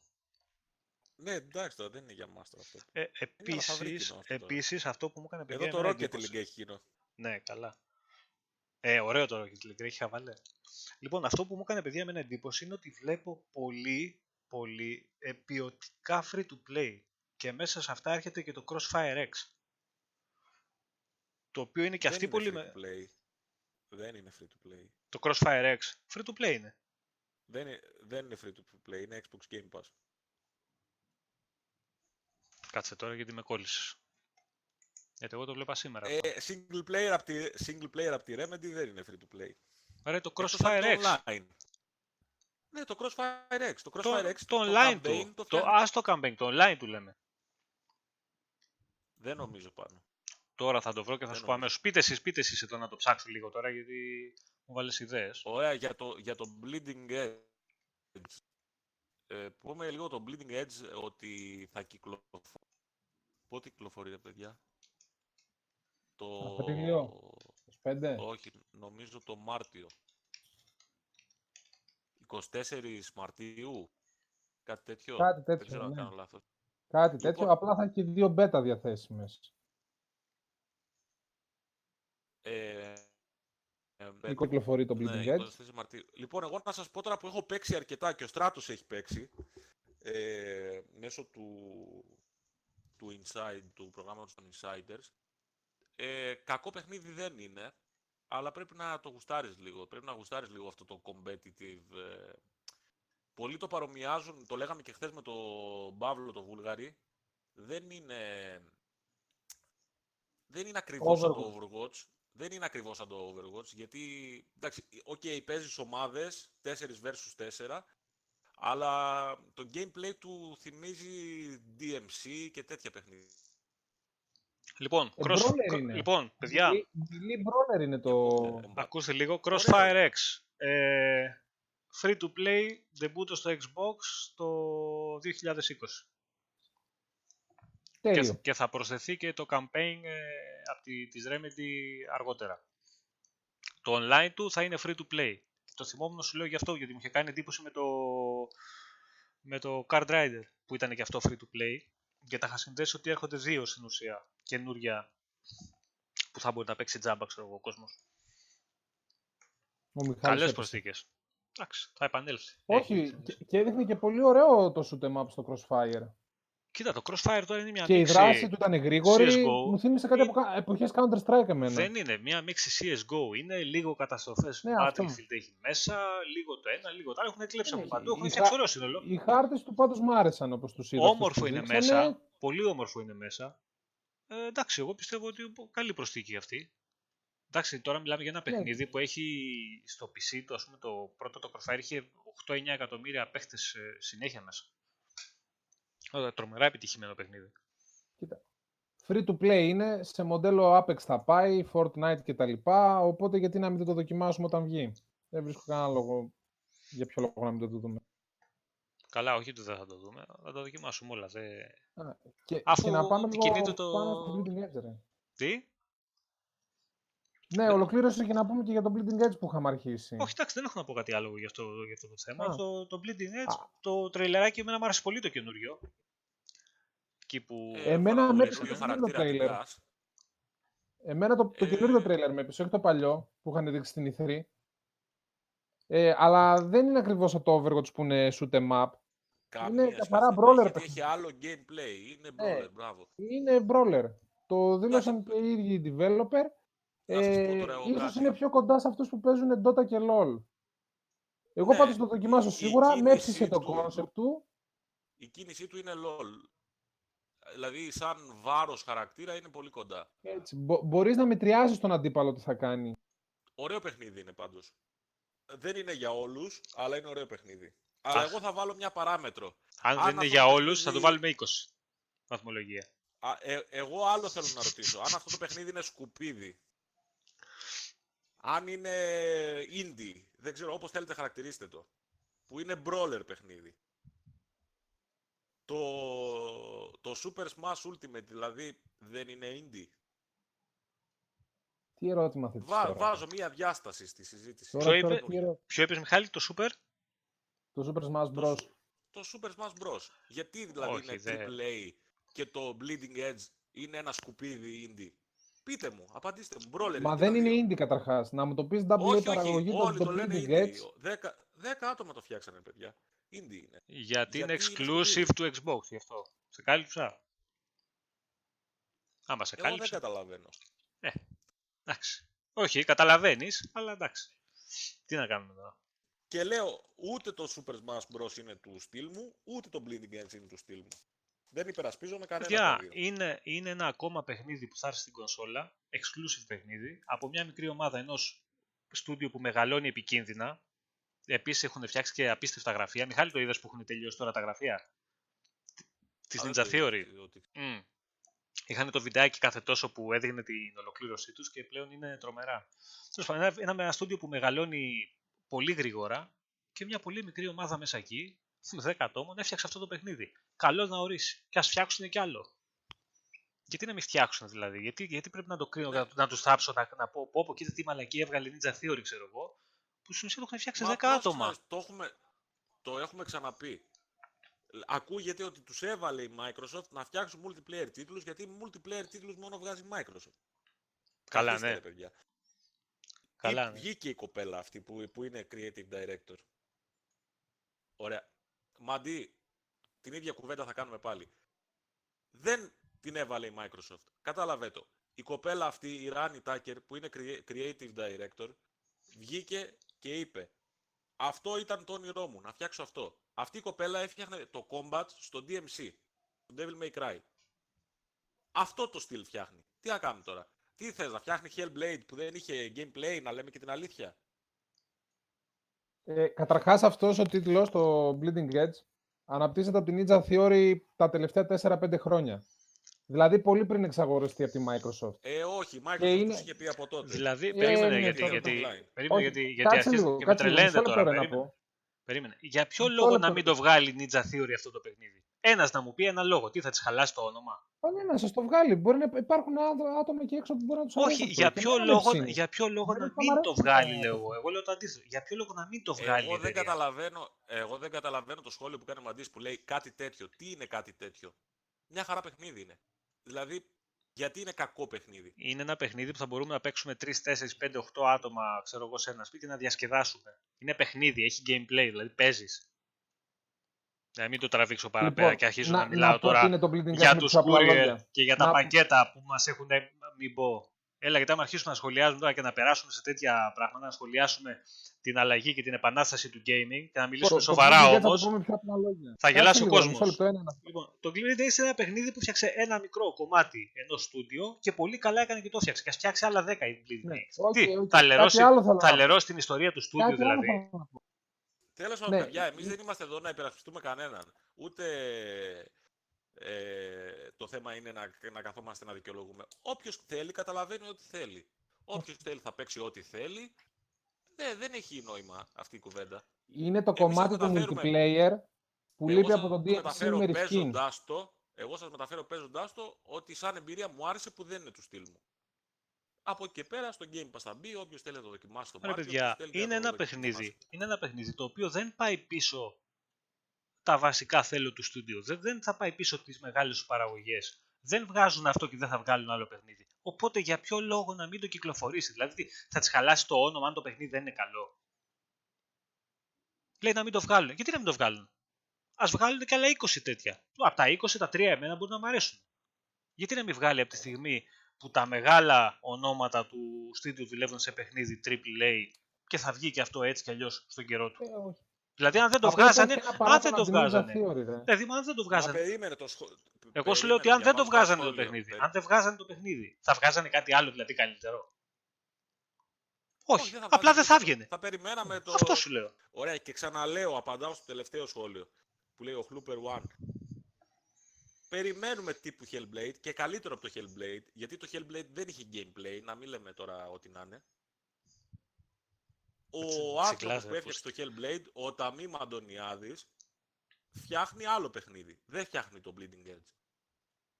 Εντάξει, να τα ξεκαθαρίζουμε. Ωραία. Πάμε παρακάτω. Age of Empires κανείς. Age of Empires 4 εννοώ. Τι, τι να πρωτοπώ τώρα γι' αυτό, ρε. Εγώ το περιμένω πώς και πώς. Έχει πέσει πολύ κάψιμο από το Age of Empires το 2, με το Age of Empires 2 το Conqueros. Έχουν γίνει επικές μάχες τότε, MS Zone δεν λεγόταν, ρε καφέ, πώς λεγόταν το online που παίζαμε, το Age of Empires; Ναι. Zone εμείς Νομίζω το, Zone. το λέγαμε εν Ναι. συντομία. Ε, χαμός. Παιδιά, εντάξει, Και όποιος ασχολείται με τη σειρά, αυτό που είδε τώρα στο trailer το gameplay του 4 πρέπει να ανατρίχιασε. Όσοι παίζουν δηλαδή χρόνια ε, Age of Empires και είδαν το βίντεο το gameplay, πρέπει να τσουτσουριάσαν να πούμε. Τρομερό, τρομερό. Τρομερό. καταρχάς έχεις Απίστευτη φοβερή δουλειά από τη Relic. λεπτομέρεια Παιδιά, στα ταστικά απίστευτη. κτίρια. Μπράβο, απίστευτη δουλειά Ναι. τη Relic. Απίστευτη. Και ξέρεις τι μου κάνει πιο πολύ εντύπωση, η πληθώρα από τους στρατιώτες που ελέγχει στο πεδίο της μάχης. Δηλαδή η οθόνη ήταν γεμάτη από μονάδες και δεν κούραζαν στο μάτι να πεις ότι απλά πετάγαμε τα μπαρμπαδέλια και κάνεις το ανάλογο μικρό. Όχι, έβλεπες, είχανε, δεχόντουσαν τις εντολές όπως έπρεπε να τις δεχτούν οι μονάδες σου και πήγαινε κάθε μία και έδειχναν και ένα κομμάτι από μικρό. Έβλεπες, πήγαιναν οι τοξότε, σκότωναν τους στρατιώτες. Φαίνεται στο βίντεο πώς τραβάει τους στρατιώτες για να στείλει τους άλλους να πάνε να σκοτώσουν τους τοξότε. Ναι, εντάξει, έχει τρομερή λεπτομέρεια Α. μέσα. Έχει τρομερή λεπτομέρεια. Και επίσης Να άκουσα απαντήσουμε και στην τη ερώτηση συνέντευξη του που Χρήστο. έδωσε Δεν τα email ξέρουμε, από το δεν IGN ξέρουμε αν μετά. θα βγει σε ε, Xbox. Ναι, ακόμα. Σίγουρα είναι ε, κυκλοφορία του είναι Υπάρχει- για PC. Ε, είναι πολύ πιθανό με τη χρήση πλέον και την υποστήριξη πληκτρολόγιο και ποντίκι να το δούμε παιδιά και στις κονσόλες. Είναι πολύ πιθανό το 4 να βγει και στο Scarlet αργότερα ή και στο One. Αν και όπως είδα το Μπορείς να 4, φύγει, παιδιά, ε. όπως είδα το 4, ε, να ξέρετε ότι είναι πολύ απαιτητικό παιχνίδι. Με τόσα sprites τώρα ταυτόχρονα μέσα στην οθόνη ε, και με τα γραφικά και το, το πώς το είναι στημένο, είναι πολύ απαιτητικό παιχνίδι. Δεν είναι εύκολο να το σηκώσει π.χ. το Εδώ One το απλό. απαιτητικό είναι το, το Definitive Edition του Age of Empires 2. Μην το κοροϊδεύετε. Και αυτό έχει απαιτήσεις άμα δεις μέσα Είναι, στο... είναι δύσκολα στο- παιχνίδια γενικά. Είναι δύσκολα παιχνίδια και δεν ξέρω το αν θα τα δούμε και το πώς θα τα δούμε. Μπορεί να τα δούμε και λίγο κουτσουρεμένα. Ποτέ δεν ξέρεις. Αλλά το θέμα είναι να έρθουν στην Ε, κονσόλα. Δηλαδή και να έρθει και με λίγο χαμηλότερη ποιότητα στα γραφικά. Τώρα Age of Empires είναι. Εντάξει. Οκ. Θα το παίξουμε. Καλά, στο Scarlet δεν νομίζω ότι θα υπονομεύσουν την ποιότητα στα γραφικά. Καλά, σίγουρα. Πιστεύω Ναι. Τώρα μιλάω για το πολύ One. κυρία Γιατί θα εύκολα. βγει, θα βγει λογικά. Ε, όχι, δεν πάει για 20 αυτό. Mm. Δεν είπανε για το 20. Σωστά. Όχι, δεν ξέρουμε. Δεν είπαν ημέρα, Δεν δεν, έχουν είπαν, πει. δεν είπαν παράθυρο Όχι, κυκλοφορίας. δεν έχουν Οκ. πει. Άρα, άρα, άρα κάλλιστα μπορεί να πάει απευθείας και στο, και στο Scarlet. Ναι. Δήλωσαν μόνο Ε, για υπολογιστή μέχρι στιγμής. Επίσημη Πάντως, επιβεβαίωση ενώ για το Xbox δεν Age of έχουμε. Empires 4 το αναπτύσσει η Relic, η οποία είναι στούντιο της Sega, έτσι, το άκυρο. Είναι στούντιο της Sega που δουλεύει σε αποκλειστικό του, της Microsoft. Ε, δημιουργήθηκε νέο στούντιο, το οποίο το είχαμε πει στην E3, ε, το οποίο ονομαζόταν Age of Empires Studio. Τώρα ονομάστηκε, πώς ονομάστηκε ρε παιδιά; Το Τώρα, αλλάξαμε. να σου το πω. Το απόγευμα το γράψαμε αυτό. Το απόγευμα το βγάλαμε. Δεν το θυμάμαι το όνομά του. Έχει ένα μυστήριο ρε γάμο Κάτι αυτό. Edge, Ναι, ε, κάτι τέτοιο. Ε, Τέλος πάντων. στο OH Loop να πούμε ότι Και θε- παιδιά Ninja Theory ε, και Playground θα βγάλουν διαφορετικά World παιχνίδια. Edge. Μπράβο, Έτσι λέγεται ναι. το στούντιο. Μπράβο, ναι. Ε, διαφορετικά παιχνίδια θα βγάλουν. Δεν, δεν δουλεύουν μαζί Ναι, πάνω είναι σε ένα. σίγουρο αυτό. Σίγουρα υπάρχει Σί- συνεργασία σίγουρο μεταξύ αυτό. των στούντιο. Δηλαδή αυτό το έχουν πει και οι ίδιοι. Ότι υπάρχει πολύ καλή συνεργασία και οτιδήποτε χρειάζεται το ένα ε, βοηθάει. Ξέρεις, υπάρχει το το, ένα χέρι σχόλιο- δίνει το άλλο εκεί πέρα μέσα. Αλλά τώρα να έχουν Κοίτα, το κοινή, σχόλιο κοινή ότι- συνεργασία πάνω σε ένα παιχνίδι, δύσκολο το βλέπω.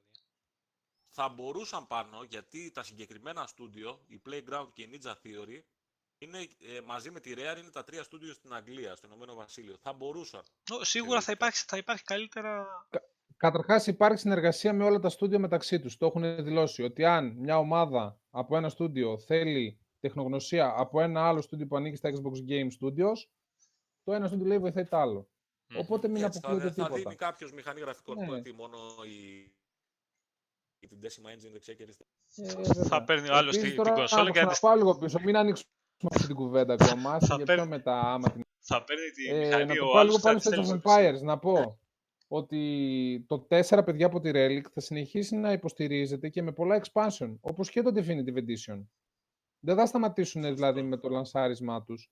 Ε, Καλά Και εννοείται ρε Βασίλη αυτό το σε μια πράγμα. συνέντευξη που έδωσε ο Game Director στο IGN, μετά το Inside Xbox, στο τρέλερ λέει είδαμε τους Άγγλους και τους Σούνους. Και θα έχει λέει πάρα...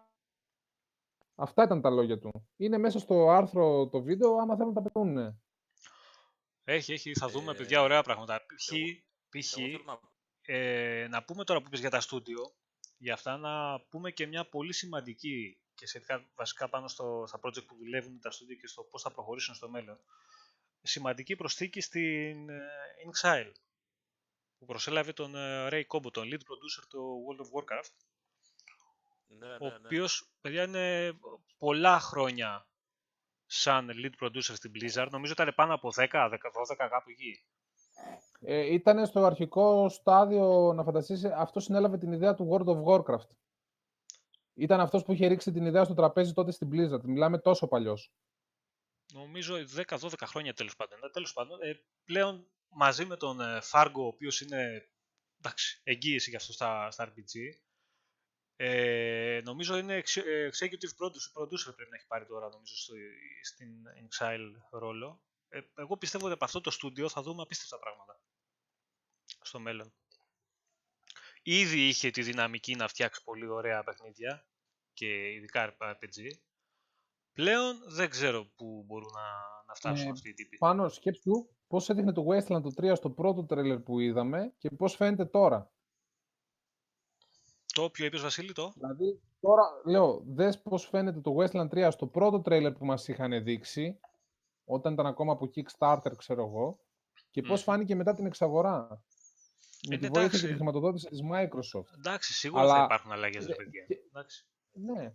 Ε, όχι, και το άλλο που θέλω να καταλήξω είναι ότι δεν πήρε τυχαία το καλύτερο βραβείο RPG στα Game Awards του 2018. Όχι, μα, μα πρώτα πρώτα, για όποιον δεν έχει παίξει Wasteland, γιατί βλέπει ένα τρέιλερ που, εντάξει, το Wasteland δεν ήταν ποτέ γραφικά.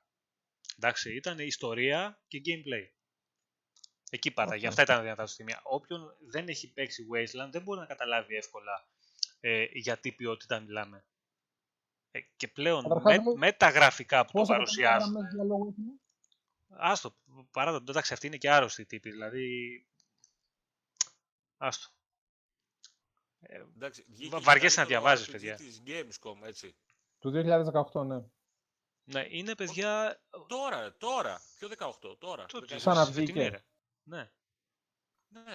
Είναι, φ- είναι φοβερό παιχνίδι και πλέον με τα γραφικά που έχουν φτιάξει μέσα και τη μηχανή που έχουν αλλάξει θα είναι πολύ καλύτερο από ό,τι ήταν παλιότερα. Γιατί παλιότερα, εντάξει, ειδικά το 1, ε, παιδιά, το, πλέον όποιος θέλει να το δει δεν μπορεί να το παίξει.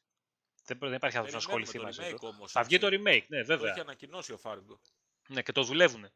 Ε, ήδη το remake. Και θα μπει η Pass και αυτό το είπε. Ναι.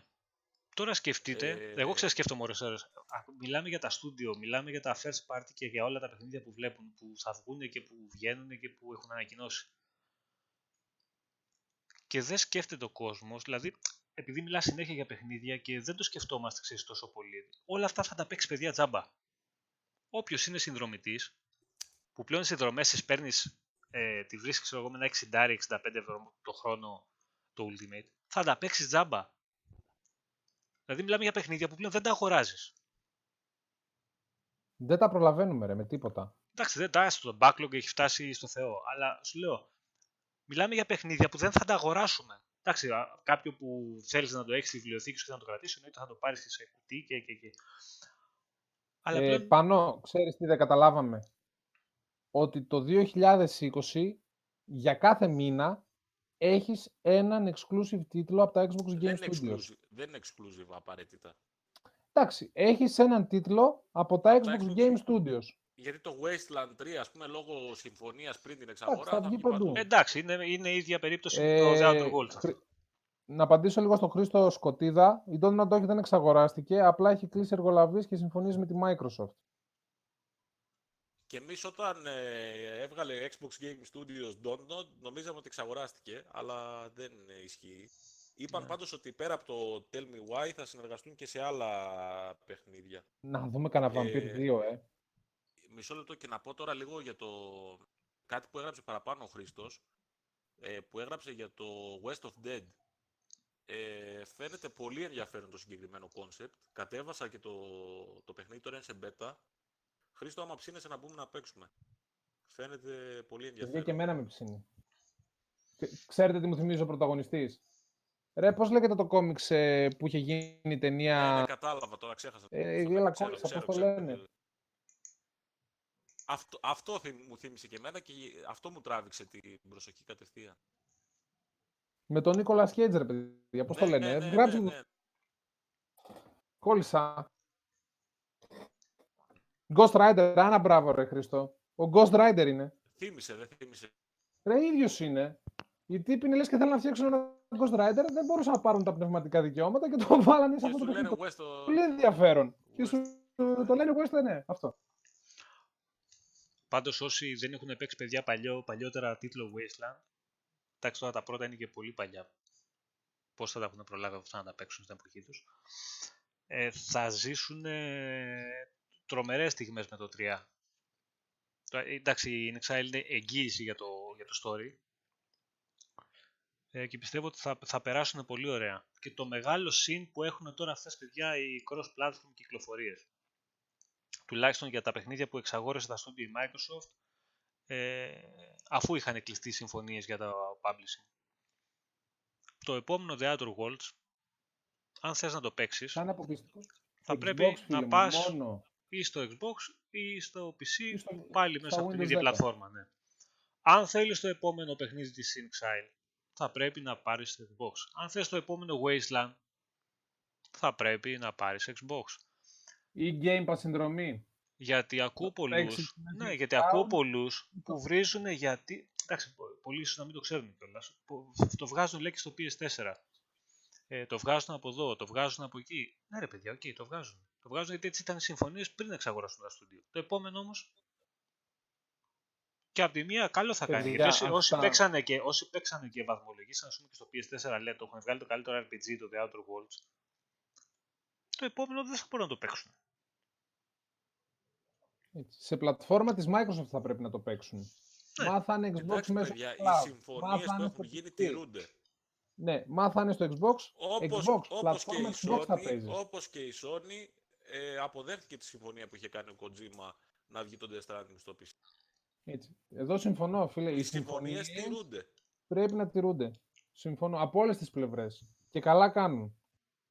Καλά, παιδιά, δεν είναι θέμα συμφωνίας. Έχουν πέσει συμβόλαια. Δεν πάει ο λόγος τιμής εδώ Προ, πέρα. προφανώς αυτό λέω. δηλαδή, αυτό άμα λέω. θέλεις, μην τα τηρήσεις κιόλας, ξέρω εγώ. Μα αυτό λέω. Ε, δεν υπογράψανε, ξέρεις, κόψανε φλέβες πάνω σε κανένα χαρτί για τη τιμή του αίματος. Μμ. Πάμε, θα το βγάλουμε και στις όλες τις πλατφόρμες. Υπάρχουν συμβόλαια υπογεγραμμένα. Δεν μπορείς να τα σπάσεις έτσι εύκολα. Καλά. Να παρακάμψεις. Περίμενε. Chlooper One, η- το, το ότι λέει Deep Silver δεν, δεν μας λέει τίποτα. Είναι publisher. Είναι Exile είναι ο developer. Ναι, ναι, όπως είναι η. Πες την εποχή στο The Outer Worlds. η Περίμενε, publisher. περίμενε. Δεν λέει, για το, δεν λέει ρε για το Westland 3 το παιδί. Για ποιο λέει; Για το Westland με το Ghost Rider πρέπει να λέει. Ε, West of Dead λέγεται αυτό. Α, West of Dead είναι. JSSJ ναι, ρε. και εμένα μου άρεσε το Everwild πάρα πολύ. Φοβερό. Ναι. Μακάρι να βγει Ε, καλό είναι, αυτό. είναι πολύ, πολύ ντρικαδόρικο στο τρέιλερ, δεν το βλέπεις και περιμένεις ένα καλό παιχνίδι ρε παιδί μου. Ένα καλό. Έχει, ωραίο, έχει ωραία μουσική πάντως. Τρομερή μουσική. Εντάξει, τώρα ξέρεις τι έχω πάθει εγώ. Και αισθητική για μένα. έχει. Παιδιά, όλα αυτά τώρα με τα περίεργα έτσι, τα εικαστικά και με τις μουσικές τις ωραίες και αυτά, δεν μπορώ να, να τα βάλω στο μυαλό μου σαν ξέρεις, project επερχόμενο όταν περιμένω το όρι. Θα βγει το όρι, να το λιώσω, να το παίξω, να μου φύγει αυτό το πράγμα και μετά μπορώ να παρακολουθήσω όλα τα υπόλοιπα. Δηλαδή το όρι για μένα είναι το- το καλύτερο παιχνίδι του Xbox που έχω δει τα τελευταία, για μένα προσωπικά, το, πιο, το παιχνίδι που είχα χρησιμοποιήσει περισσότερο από όλα τα τελευταία χρόνια στο Xbox. Δηλαδή ούτε Gears 5, το οποίο είναι έπος, ούτε τίποτα. Το περιμένω το, το Wisp, δε, τι, να, τι να σου πω. Και εγώ συμφωνώ. Δεν είσαι ο μόνος. Και, και πλάκα είναι ότι. Ναι, Ντίνο, θυμάσαι που σου είχα πει πάρτο να το δοκιμάσεις, πάρτο να το δοκιμάσεις και δεν το έχεις παίξει και. Και σε έπεισα το ρίξε το δεκαρικάκι στο 20 πώς ήταν. Έπως, παιδιά, επειδή, Λένε, money επειδή, well spent. επειδή, Λεπτά, επειδή λεπτά. βλέπουν, βλέπουν, παιδιά, κάποια βίντεο και βλέπουν τώρα και ένα sprite άσπρο ξέρω, να πηδάει αριστερά-δεξιά, να πετάει φωτιές και, και, και. Δεν μπορείτε να καταλάβετε από κανένα βίντεο γιατί έπως μιλάμε. Από κανένα βίντεο. Και δεν επίσης είναι μπορείς. δύσκολο Ό- παιχνίδι. Όταν δεν μπεις στο παιχνίδι, Επίσης είναι δύσκολο. τρομερά δύσκολο. Όχι δύσκολο.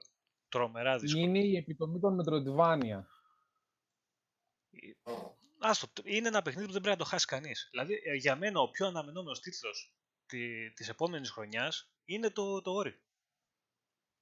Αυτή τη στιγμή. Είναι το Ori. Δεν, Είναι- δεν με ενδιαφέρει, ρε παιδί μου, να δω κάτι άλλο το, που να λέω, όχι, φέρτε το. Το Ori είμαι τώρα στα, Εντάξει, είμαι εγώ στα το βάζω κάγκελα. εδώ, Είμαι, ε, όχι, φέρτε το. ε, Ναι, το, το Ori είναι ο, τίτλος, είναι ο indie τίτλος που βγάζει το καπέλο, ωραία, σε όλους τους τρίπλους λέει παραγωγούς. Εγώ το βάζω μαζί με το Cyberpunk. πάνω. Όχι, Εγώ, οι δηλαδή, AAA τα- τα παραγωγοί πιο βγάζουν το αναμενόμενα καπέλο. είναι αυτά. Στο Ori. Ναι, αυτό. Ανάποδα το είπα. Ε. Παραδίδει μαθήματα το Ori. Από Εντάξει, το εικαστικό, για- από τη μουσική για του, από τα όποιον, ε, συναισθήματα που για- καταφέρει να σου δημιουργήσει, από, από το gameplay, από τα πάντα. Δεν, Είναι- το Ori είναι ασύλληπτη ιδέα. Δεν είναι, είναι συγκλονιστικό. Μόνο, μόνο αυτό μπορεί να το περιγράψει το παιχνίδι. Είναι Και όπως λέει ο συγκλονιστικό. Χλούπερ που το θέλει retail, εγώ το θέλω και σε steelbook. Steelbook υπάρχει, να Μακάρι, ξέρετε. παιδιά, να βγει... το, το πρώτο. Το πρώτο Steelbook, υπάρχει. παιδιά, να βγουν τα πάντα όλα. Steelbook Για το The Will of υπάρχει. the Wisps. υπάρχει για το πρώτο, ναι. Μόνο το Steelbook όμως στο παιχνίδι δεν υπάρχει. Τέλος πάντων. Δίνω, Ε, εσύ θες να οδηγάς αμάξια και αεροπλάνα, ε; Ρε παιδιά, αυτό το πράγμα που έχουν κάνει, για να, για να πούμε λίγο για το Flight Simulator, αυτό το πράγμα που έχει κάνει η Asobo, περνάει πολύ, στο, περνάει πολύ στο, στον ντούκου. Τα άτομα έχουν κάνει απίστευτα πράγματα. Εντάξει, βέβαια βοηθάει και οι τεχνολογίες που τους έχουν δώσει από πίσω. Αλλά αν μιλάμε. Ε, προσέξτε τώρα τι συζητάμε. Θα σας δώσω ένα μικρό παράδειγμα τώρα και, και το λέω εγώ. Προσωπική άποψη. Αν μιλάμε για απίστευτα γραφικά στο Death Stranding, να το πάω λίγο έτσι εγώ. Που όντως έχει πολύ ωραία γραφικά μέσα. Και δεν το λέω από τα βίντεο, το έχω δει το παιχνίδι. Και στο Pro. Σε έναν τελείως άδειο κόσμο που δεν κυκλοφορεί ούτε σαν λιγκάρι,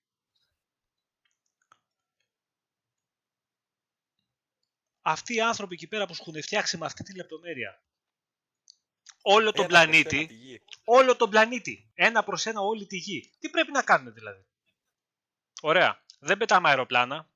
Εμείς πιλότοι δεν είμαστε, θα το ρίξουμε στα 3 δευτερόλεπτα, το φουντάραμε το αεροπλάνο. Το παιχνίδι επειδή έχει αυτό το τεχνικό τομέα μέσα, πρέπει να πάρει 10. Πρέπει να πάρει 10. Για τη δουλειά που έχουν κάνει τα άτομα αυτά είναι δεκάρι από τώρα. Α μην πετάμε αεροπλάνα, μην Λοιπόν. πετάμε χαρταετούς, δεν πετάμε τίποτα. Ξέρεις ότι... Φανώ. Θες, Ξέρεις χθες ότι το έδειχνα σε Flight ένα Simulator ε, φαίνεται το σπίτι του Deliverare. ρε. Που αυτό είναι που έφτιαξε το τίτλο με τα πακέτα που τα πάει και τα φέρνει. Έλα τώρα Έτσι σταμάτα. φαίνεται. Λοιπόν, άκου. Χθες ε, έδειχνα σε ένα φίλο βίντεο που έχει βγάλει το IGN, που είναι gameplay, δεν είναι από αυτά που έδωσε η Microsoft τα trailer. Gameplay από την αλφα του παιχνιδιού. Και έδειχνα σε ένα, σε ένα φίλο αυτό το βίντεο, το οποίο δείχνει ε, το αεροπλάνο να περνάει πάνω από 9 μεγάλες πόλεις. Και μου Ναι, λέει, ναι, εσύ, ναι. αυτό είναι, μου λέει Βαρκελόνη, λέει, πήγα, λέει, τα, τα βλέπα και εγώ, λέει, αληθινό είναι, λέει αυτό, τι μου το δείχνεις. Ε. Και του λέω, εσύ παιχνίδι. Μου λέει, δεν το πιστεύω. Μμμ. Ε, κάναμε ένα τέταρτο να το πιστέψει ότι είναι παιχνίδι. Πολλοί Ε, είναι, Μιχάλη, που έχουν πουλί, πάθει αυτό. πουλί, δεν δυσ- πουλί. δυσκολεύονται. Αυτά θα είναι τα Περίμενε, γραφικά. περίμενε, περίμενε, όχι, περίμενε. αυτά θα είναι τα Κούλι, γραφικά γιατί είναι όλα στον Azure. Κούλι, Όλα βγήκε επεξεργάζονται στον gameplay Azure. από το IGN, δεν είναι trailer. Παιδιά, γκέ- Είναι μιλάμε για το κανονικό gameplay αυτό. βίντεο. Καλύτερο, gameplay καλύτερο μπορεί να είναι μέχρι να κυκλοφορήσει. Χειρότερο δεν θα είναι είναι καλύτερο σίγουρα. από τα trailer. Θα σου στείλω ένα βίντεο κούλι μετά να δεις. Είναι απίστευτο. Ε, αυτό που είπε τώρα ο Ε, Λούπερ για το, Ε, για το δεν Death είναι στον Stranding. κόσμο. Ε, παιδιά, εγώ το λέω και το έχω δει το παιχνίδι. Ε, ας πάμε δύο λεπτάκια, κύριε παιδιά, να το σχολιάσουμε και αυτό λίγο. Όχι, Δεν μην έχει πάμε, σημασία. μην πάμε, δεν Όχι, έχει άφη νόημα. το Τώρα Θα θα, το ανοίξουμε- σχολ- θα ανοίξουμε μια τεράστια Όχι, Όχι, δεν θα Τέλος. ανοίξουμε συζήτηση. Θα πω εγώ λίγο έτσι την άποψή μου, γιατί το σχολίασε το παιδί. Το Death Stranding δεν είναι παιχνίδι του 0 που πάνε και του βάζουν. Και δεν είναι και σίγουρα παιχνίδι του 10. Είναι ένα καλό παιχνίδι, το οποίο όποιος θέλει να δει μια ιστορία, θα το παίξει, θα, του, θα τη ευχαριστεί την ιστορία, αν δεν βαρεθεί και το παρατήσει, και μέχρι εκεί. Αν νομίζουν αυτοί που το εκθιάζουν ή αυτοί που το θάβουν ε, ότι ο Kojima είναι τόσο έξυπνος, τόσο θεός και περνάει παιχνίδια με μηνύματα που εμείς οι λύθοι δεν μπορούμε να τα καταλάβουμε, ε, εντάξει, κάποιος κάνει λάθος. Δεν είναι τόσο βαθιά τα μηνύματα που προσπαθεί να περάσει ο Kojima και δεν φέρει τόσους αλλαγές επαναστατικές Μα- πλέον ούτε μα- στο game ούτε πουθενά. απλά- Είναι ένα βαρετό Εγώ παιχνίδι είπα- που θα παίξεις μέχρι να φτάσεις στο τέλος του με το ζόρι για να δεις την ιστορία. Αυτό είναι ρε παιδιά, τι να κάνουμε τώρα. Είναι ένα παιχνίδι του 6 και του 7. Μέχρι εκεί. Και, το, και στους περισσότερους πόντους τους παίρνει για, τη- για το τεχνικό τομέα. Δεν μπορώ να δεχτώ εγώ τα review που οι μισοί λένε ότι είναι βαρετό, είναι βαρετό, είναι βαρετό 10. 10. Είναι βαρετό, είναι βαρετό, είναι βαρετό, έχει ωραία Εντάξει. γραφικά 10. Και Έχει ωραία να ιστορία, είμαστε δέκα. δίκαιοι, για, να, για να είμαστε δίκαιοι α, και στον αντίποδα δεν μπορούμε να δεχτούμε και το 4. Όχι ρε Ούτε φίλε, το δεν είναι για 4, ούτε 3,5, ούτε 0. Ούτε 0. Αλλά δεν Όχι, μπορεί επειδή θέλω έχει. να πω για να, για, να, για να μην φανεί ότι είμαστε... Όχι ρε φίλε, δεν είναι ε, παιχνίδι του 0, ούτε του 5 είναι παιχνίδι. Αλλά δεν είναι 10, επειδή το έχει βγάλει ο Kojima. Δεν είναι 10, τι να κάνουμε τώρα; Και όταν λέω 10, δεν μιλάω τώρα για το βαθμό. Αυτό το hype που έχουν δημιουργήσει και επειδή το έχει βγάλει ο Kojima είναι ένα αριστούργημα που δεν μπορούμε να το διανοηθούμε εμείς, γιατί είμαστε ηλίθιοι εμείς προφανώς. Δεν μπορούμε να το πιάσουμε τι θέλει να περάσει, τα μηνύματα που θέλει να περάσει. Ο μισός πλανήτης είναι ηλίθιος και άλλοι μισοί που είναι υφωτι- υπεφωτισμένοι το καταλάβανε τι θέλει να περάσει ο Kojima και λένε αριστούργημα. Τέλος. Άλλαξε το, το gaming ο τύπος. Ρδα μα γαμάτε. Το παιχνίδι είναι εκεί ένα 7 οχτάρι, 8 για το τεχνικό του τομέα μέσα. Gameplay είναι ελεηνό. Είναι ελεηνό. Θα, θα βάλω εγώ επειδή το έχει φτιάξει ο Kojima έναν άνθρωπο να ισορροπεί πακέτα στην πλάτη, ρε παιδιά, και να πέφτει σαν το γαϊδούρι από το βουνό. Το έκανε ο Kojima 10. Αν δεν είχε το όνομα του Kojima πάνω, ένας να μου πει αν θα έπαιρνε πάνω από 7 αυτό το παιχνίδι. Οπουδήποτε. Ένας. Πουθενά. Αν δεν έγραφε το όνομα του Kojima πάνω, το πακέτο, θα έπαιρνε 7 πουθενά. Εγώ το, το 7 maximum θα μάζευε. Και 70 στο Metacritic, εντάξει τώρα το Metacritic είχε δεν το είναι. όνομα Του, είχε το όνομα του Kojima και είχε και cast που δεν έχει ξαναυπάρξει σε Ναι, παιχνίδι. και έτσι. καθίστε να γελάσετε Αυτό- τώρα αυτό στα ήταν Game καλό. Awards που θα πάρει και το Game of the Year το βραβείο και θα γελάει ο πλανήτης όλος και να λέτε μετά να μου το πείτε, να δείτε αν πάει promotion δεν πάει. Εδώ στο Metacritic, για να δείτε τώρα γιατί γίνεται όλη αυτή η ιστορία. Γιατί στα φαμπόγια δεν μπορεί να πάει στο μυαλό μέσα να, να χωνέψουν ότι ένα παιχνίδι του Kojima θα πάρει από, από χρήστες βαθμολογία, ξέρω εγώ, 6 ή 7 ή 5 ή 7, που αυτή είναι. Ε, ναι, Παναγιώτη, εντάξει, είναι παραπάνω από το να κουβαλάς πακέτα. Έχει κρυφά μηνύματα και υποσυνείδητα μηνύματα, σαν τα τραγούδια Ναι, της ναι, Μαρινέλλας. Έχει κρυφά μηνύματα. Καλά, ρε. ναι. Έχει Λοιπόν. κρυφά μηνύματα. Βάζει το main κακό και τον ονομάζει Higgs και λέει είμαι το σωματίδιο του, του Θεού. Που είναι από τον μποζόνιο του Higgs. Που εντάξει, φρικάρεις. Δηλαδή, άμα ξέρεις λίγο φυσική, λες άνοιξε ένα βιβλίο, άνοιξε ένα βιβλίο στη- ή άνοιξε τη Wikipedia, το αντέγραψε, αλλά κατά τα άλλα περνάει κρυφά μηνύματα. Τέλος πάντων, έλα, Ό,τι άστον να τώρα είναι. τι κάνει αυτός. Δεν πειράζει, άστον λοιπόν. Εγώ σου λέω ότι παιδιά έχουν πάει στο user score στο Metacritic και γίνεται ένας πόλεμος τώρα τα φαμπόγια του Xbox με τα φαμπόγια της Sony. Το ποιος οι μεν να ρίξουν το παιχνίδι, ξέρω εγώ, να το χαμηλώσουν, οι άλλοι να το ανεβάσουν οπωσδήποτε πάνω από 8. Δεν νοείται το παιχνίδι να έχει πάρει 7. Δεν γίνεται, θα πεθάνουμε έτσι και πάρει 7. Και έχουν πάει, έχουν βάλει 15.000 reviews. Πόσα έχουν βάλει, ρε παιδιά; Στο ε, user review. Στο user reviews, ναι. Δηλαδή το παιχνίδι 11.681. 11.681 reviews, όλα επίτηδες ή 0 από τους μεν ή 10 από τους άλλους, για να μην τυχόν και το παιχνίδι πάρει πάνω από το 6 και το 7. Δεν γίνεται. Ναι, ρε, Προ- το ξέρουμε, εννοείται. Σου πρόσεχε, λέω το- το το- 0 το- βάζουν το- οι, οι άλλοι που θέλουν να το ρίξουν. 6,6 6,2 είναι τώρα το παιχνίδι στο user score. Εντάξει, το Λοιπόν, παιχνίδι. και πρόσεξε να δεις τώρα. Το Days Gone, το οποίο πούλησε σημαντικά περισσότερο, ε, το συγκρίνω επειδή είναι τη Sony παιχνίδια, αφού πήγαμε σε αυτήν την κουβέντα, έχει 4.000 ε, reviews από users. Δηλαδή οι 11.000 Μα αυτοί, αυτοί που το βαθμολογούν δεν το έχουν αγοράσει ούτε μισή ρε παιδιά. Εντάξει, δεν υπάρχει αυτό το πράγμα. Όχι, ρε Σιντίνο, δεν, είναι, δεν έγινε φοβερό παιχνίδι επειδή είναι exclusive. Είναι επειδή είναι ο Kojima. Γιατί και το Days Gone δεν, δεν κάει και κανείς να πάει να το ανεβάσει στο Metacritic. Ναι, ναι, ναι, ναι, τρελάθηκε. ναι. Πρόσεξε να δεις. Μας Δεν μιλάμε θίξατε... για fanboy, μας... Sony. Ναι, δεν, δεν έχει να κάνει εκεί. Εδώ μιλάμε, έχουμε κάνει άλλη κατηγορία. Έχουν γίνει φανατικοί του Kojima. Που άμα τους πεις Αν, ε, ας ποια πούμε, παιχνίδια έχει βγάλει ο Kojima, οι μισοί δεν θα τα πούνε όλα. Δεν θα τα ξέρουν. Έχουν γίνει φανατικοί γιατί, γιατί αυτό έχει περάσει προς τα έξω στον κόσμο. Οι μισοί από αυτούς δεν έχουν παίξει την εποχή τους Metal Gear Solid, το πρώτο. μα καλά, το- δεν θα πω το για ίδιο πιο ακριβώς πριν. Θα γινόταν αν ήταν, αν ήταν και στο Xbox το... Εγώ καταλαβαίνω Ε, τα φαμπόγια του Kojima, μπορώ να καταλάβω αυτούς που έχουν παίξει το πρώτο Metal Gear στη, στην εποχή του και έχουν ζήσει ορισμένα πράγματα που δεν τα έχει φτιάξει μόνο ο Kojima. Γιατί είχε ολόκληρη ομάδα από πίσω που δούλευε. Δεν ήταν ο Kojima ο Θεός και είχε πάρει ένα PC και προγραμμάτιζε. Η Konami Λοιπόν, δεν δούλευε, ε, δεν ε, το- βέβαια, λοιπόν. Ε, Όπα, περίμενε, γιατί ο, ο Kojima δεν ξέρει καν προγραμματισμό, έτσι. ναι, ρε παιδί μου, σου λέω τώρα, εντάξει. Ε, Δεν, δεν ξέρει. αυτοί που έχουν ζήσει το Metal Gear Solid το 1 και τα επόμενα στην εποχή τους, επειδή στην εποχή τους ήταν σημαντικά παιχνίδια και είχαν μηχανισμούς ορισμένους μέσα ειδικά το πρώτο πολύ καλούς, που δεν είναι το πρώτο stealth game που πιστεύουν πολλοί και δεν είναι ούτε το πρώτο 3D stealth game, το Metal Gear Solid. Δεν έχει φτιάξει κανένα είδος ο Kojima, δεν έχει ανακαλύψει το stealth για όποιον πιστεύει ότι το έχει κάνει.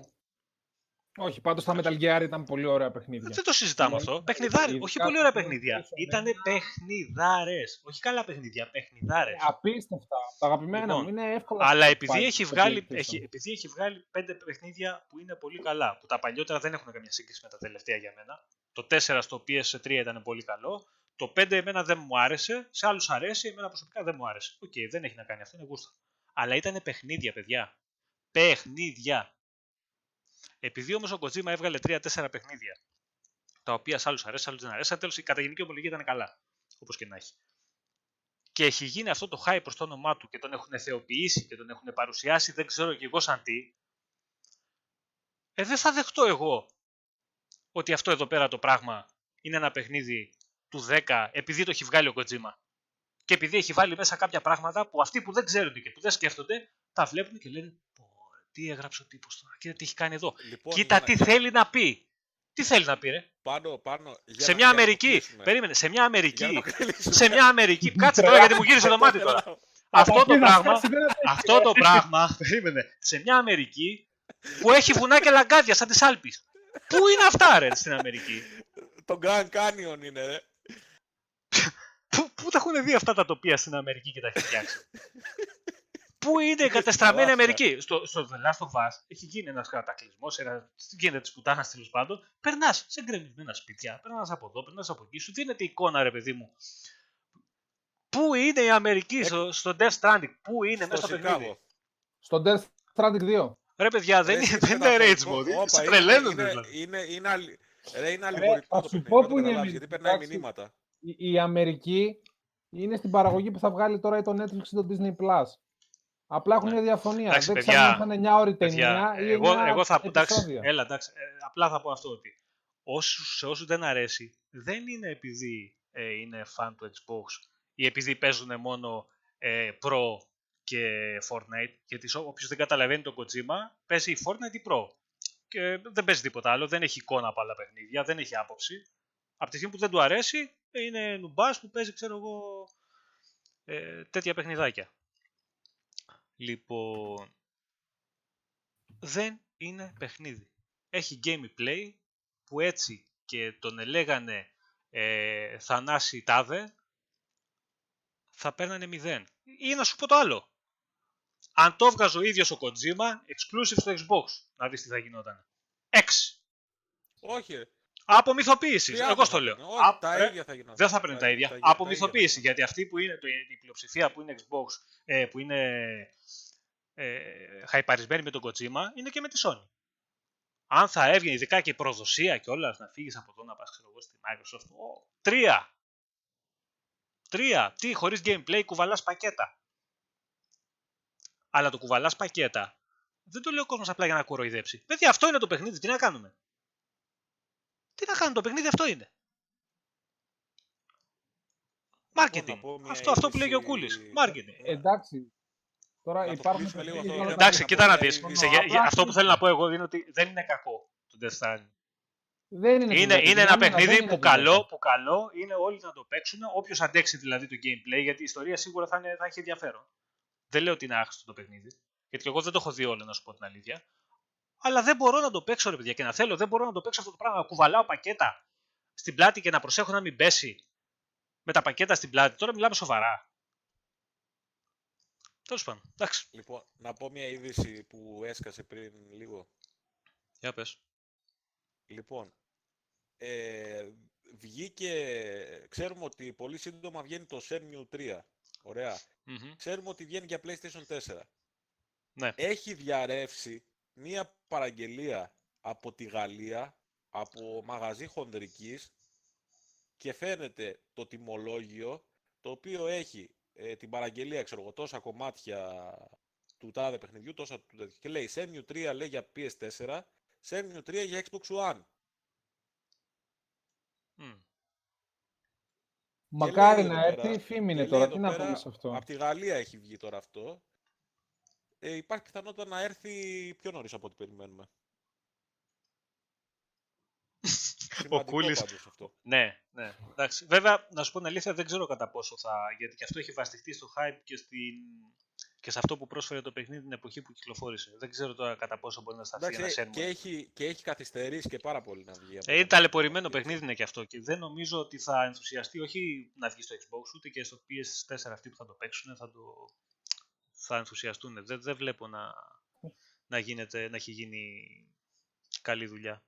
Τώρα εκτός και πατήσεις... Γενικά ρε, εσύ το Shenmue είχε, είχε φέρει πολλές, πο- πολλά πρωτοποριακά στοιχεία. Πολλά. Δεν ξέρω τώρα, τα πρώτα, τα πρώτα δύο, ειδικά το, το πρώτο, ήταν τρομερά παιχνίδια. Δεν ξέρω πόσο μπορεί τώρα να διαφέρει αυτό από, τη- στην εποχή αυτή. Δεν, δεν, δεν μπορεί να κάνει τόσο μεγάλο βήμα μπροστά. Θα είναι ένα καλό παιχνίδι, πιστεύω και μέχρι εκεί. Τέλος πάντων. Ε, Χλούπερ One, το, το, θεωρητικά το ξέρουμε, αλλά ε, ξέρουμε υποτίθεται ότι όχι day one. Γι' αυτό τώρα μου φαίνεται εμένα λίγο περίεργο. Και αν θυμάσαι κοντά στην E3, είχε γίνει ένα θεματάκι ε, που είχαν βάλει στη σελίδα το logo του Xbox One και τελικά το έβγαλαν και έγινε ένας χαμός. Ε, αυτό. Εντάξει, και εγώ πιστεύω Θέλω ότι και αυτό Ναι. και το Final Fantasy το 7 κάποια στιγμή θα, θα, θα κυκλοφορήσουν. Και τα δύο. Το- Λογικά. μιλάμε για το remake του 7. Λοιπόν, τι άλλο έχουμε; Α, ο Κούλης Ε, λέει και στο, στο Sea of Thieves λέει κουβαλάμε κότους, γουρίνια κτλ. Αλλά δεν έχει κοτσίμα. Κούλι παίζεις ακόμα Sea of Thieves;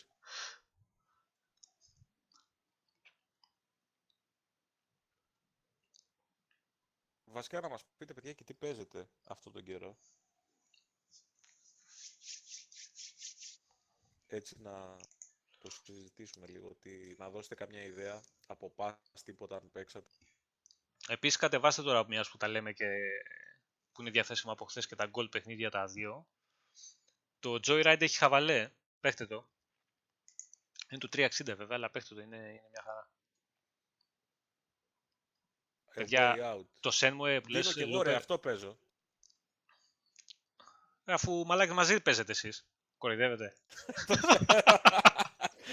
Ε, τρολάρετε. Που λες ε, Αφού μου λέει παίζει Way το Out. Shenmue στο Dreamcast παιδιά ήταν ε, κορυφή. κορυφή. Α, άλλη αδικοχαμένη Ρε. κονσόλα κι αυτή. το Σεν μου είχε φέρει ένα σκασμό καινοτομίες με το. Αν ο μοχλός του Dreamcast είχε και δεύτερο αναλογικό μοχλό, ε, θα είχε άλλη πορεία και η κονσόλα. Εντάξει τώρα, άστο τι θα είχε, τι δεν είχε. Το θέμα Ε, είναι εντάξει. ότι Sonic, Άπατη Minecraft, πήγε. Minecraft. Να σου πω κάτι, τώρα την κλαίμε όλοι. Ποιος την υποστήριξε τότε; Άστε. Κλάψες είμαστε όλοι. Άστε να Και- πα στα διάλογα. Ωραία παιχνιδάκια παίζει ο JS. Μιας και ανέφερε το Minecraft, ρε παιδιά, το Minecraft Dungeon. Πώς το περιμένω εγώ αυτό. Εκεί που δεν μου Μα αρέσει και- εμένα και προσωπικά δεν παίζει καθόλου Death το Stranding Minecraft, εσύ. ε, το ρε Minecraft φίλε, Dungeon μου να σου έχει πω κάτι. χτυπήσει πολλά Εμένα- τίτλα, ρε εμένα- φίλε. Εμένα π.χ. δεν μου αρέσει το τέτοιο. Δεν μου αρέσει το, το Minecraft. Το θεωρώ τραγωδία. Τι να κάνω. Δεν πανάνε τη Microsoft. Δεν πανάνε το πρώτο σε πωλήσει παιχνίδι όλων των εποχών. Δεν μου αρέσει, ρε παιδί. μου. Όλο τον εποχών. Να σου πω κάτι. έτσι. Ναι, όλο, δεν υπάρχει αυτό το Όλο- πράγμα. Δεν το Όλο τον σκέφτεσαι. εποχών. Το Όλο τον σκέφτεσαι, εποχών κυριολεκτικά. το σκέφτεσαι και τρελαίνεσαι. Λες τώρα αυτό το πράγμα είναι το νούμερο ένα σε πωλήσει παιχνίδι όλων των εποχών. Και όμως είναι. Και όμως είναι, παιδιά. Δηλαδή απίστευτο. Και αυτό που Ρε, έλεγα για τα πριν για μικρά το. παιδάκια, Και αυτό που έλεγα είναι πριν, ό,τι παιδιά. καλύτερο υπάρχει. Και αυτό που έλεγα πριν για τον Death Stranding. Παιδιά, είναι η άποψή μου. Δηλαδή, να είμαστε και λίγο αντικειμενικοί. Α πούμε, βγήκε το Crackdown. Και λέγανε όλοι, καλό, παίζεται, έχει gameplay. Εντάξει, έχει gameplay. Δεν μπορώ να το παίξω, ρε παιδί. Είναι τραγικό για μένα. Εγώ το θεωρώ ένα τραγικό παιχνίδι. Δεν μπορώ να το παίξω. Τι να κάνουμε τώρα; Άλλοι παίξανε, γράψαν 20-30-40 ώρες. Τι να κάνουμε; Η άποψή μου είναι αυτή ότι δεν παίζεται. Όπως δεν παίζεται και το Death Stranding. Α έχει καλύτερα γραφικά. Δεν έχει gameplay. Τουλάχιστον το άλλο παίζονταν. Είχε gameplay. Περίμενε. Η Kelly λέει έπαιξε 20 ώρες Death Stranding. Μα τώρα δεν αρχ- αρχίζει να γίνεται ενδιαφέρον υποτίθεται στις 20 ώρες, στις 10. Ναι, λίγο πριν τελειώσει. Κομπλέ. Όχι, 50 ώρες είναι το παιχνίδι. 50-40-50 ώρες είναι. Καλά, ναι. Αφού στις 20 ώρες λένε. Καλά, γίνεται ούτε στο ενδιαφέρον. νοσοκομείο που να κουνάω μόνο τα μάτια δεν το παίζω τόσες ώρες αυτό. Μα θα μάθεις Έλα, να ισορροπήσεις μαλάκα, μετά τι- με τον Death Stranding. άμα Τι το- γελάτε. ρε μαλάκα. Εντάξει, δε- να σου πω κάτι. Ε, Αυτή η υπερβολή είναι, είναι τραγωδία και, και να σου πω κάτι. Το λένε και το ακούς και σοβαρούς ε, ανθρώπους και, και να πω κάτι για να τα λέμε και τα καλά. Δια, από όλα τα review που, του παιχνιδιού που διάβασα παιδιά εδώ στην Ελλάδα, το πιο σοβαρό ήταν του Eternity και όχι επειδή του βάλε 6. Γιατί έλεγε, έχει αυτό, αυτό, αυτό, αυτό, αυτό το πρόβλημα, 6. Είχε αυτά τα καλά, οκ, 6. 6, τι να κάνουμε, 5, 7. Δεν μπορώ να διαβάζω review και να λένε ε, έχει φοβερό αυτό, Είναι η ιστορία, βαρετό, δέκα. βαρετό, δεν παίζεται, έχει προβλήματα, κάνει ράνι, 10. Αριστούργημα. Πώς ρε Ωραία, πούστη αυτό, μου. που λέει, α, αυτό που λέει ο Χλούπερ One. Σωστό τέτοιο. Το State of Decay είναι καλό παράδειγμα. Πάρα πολλοί κόσμος το αγάπησε αυτό το παιχνίδι. Το State of Decay Αλλά, ρε ήταν, παιδιά, ήταν δεν είναι τρομερό. το 10. Είχε, τρο... Όχι, είχε τρομερά Ωραία. προβλήματα, τρομερά τεχνικά προβλήματα. Ωραία. Αλλά και την εσάς αίσθηση, που σας άρεσε πολύ. την αίσθηση, Μιχάλη, του άγχους που σου δημιουργήσει αυτό το παιχνίδι, εγώ δεν την Ωραία. έχω δει αλλού. Αλλά δεν είναι για 10, Εγώ δεν μπορώ είναι να το για 6. παίξω. Εγώ δεν μπορώ, να τα, δεν μπορώ να το παίξω γιατί δεν μου αρέσει αυτή η Μπράβο, διαχείριση, αντικειμενικά, αντικειμενικά είναι για 6 το State of Decay. Καλό Αλλά το εγώ Red πέρασα Gamers. καλά. Εγώ πέρασα καλά. Κάποιος άλλος θα το δει και θα γελάσει. Το, το, το δικαιολογώ όμως. Δεν πάει να πει ότι Εγώ, επειδή παιδιά, να εμένα μ' συμφωνήσω με άρεσε. τον Χρήστο το Σκοτίδα που παίζει το παιδί Quantum Break και Too Dark. Γιατί και τα δύο είναι έπι. Πραγματικά. Και το Ναι, Quantum ναι. Break το γούσταρα και το Too Dark ακόμα δεν το έχω τελειώσει. Το έχω αρχίσει και πρέπει να το συνεχίσω. Ευχαριστώ που μου το θύμισες. Εντάξει ρε παιδιά, το Fortnite Συνεχίστε τώρα για το Death Γε- Stranding. γενικά κοίτα να δεις, όποια παιχνίδια ε, φτάνει και μετά αρχίζει το στόμα με στόμα, όταν αρχίσει και γίνει κάτι μεγάλο, ε, συνεχίζει Είναι εύκολα, εύκολα παιδιά, να είναι, είναι εύκολα να, να μείνει εκεί. Τώρα το Fortnite, τι να το ακουμπήσει. Εδώ τα παιδάκια ε, δεν ξέρουν τι είναι κονσόλα, δεν ξέρουν τι είναι PC, δεν ξέρουν τι είναι, αλλά ξέρουν τι είναι το Fortnite. Να, Εντάξει, να, τώρα, πούμε δεν και μιλάμε, το- έχει, και- πάει σε άλλο επίπεδο. έχει. να, πούμε και τη, να πούμε και την άσχετη είδηση της ημέρας. Για Για δες. πες Με το την. gaming εννοώ. Ο Τσιτσιπάς πέρασε τον τελικό του ATP Finals. Με 2-0 παρακαλώ. Ναι, ναι. Το Federer. Ναι, ναι, ναι.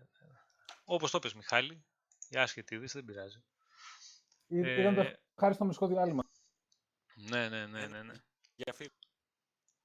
Ε, λοιπόν, α, ε, Μιχάλη, θυμάσαι πόσα, πόσα petabyte έλεγε δεδομένων θα είναι στο, Ωραία. μέσω των Azure Αυτό servers στο, Θέλω να πούμε τώρα. Α, στο Flight Το, Simulator; το, το Flight Simulator λέει οι χάρτες του επικό που βλέπετε είναι λέει 2 petabyte ε, δεδομένα μέσω Azure servers.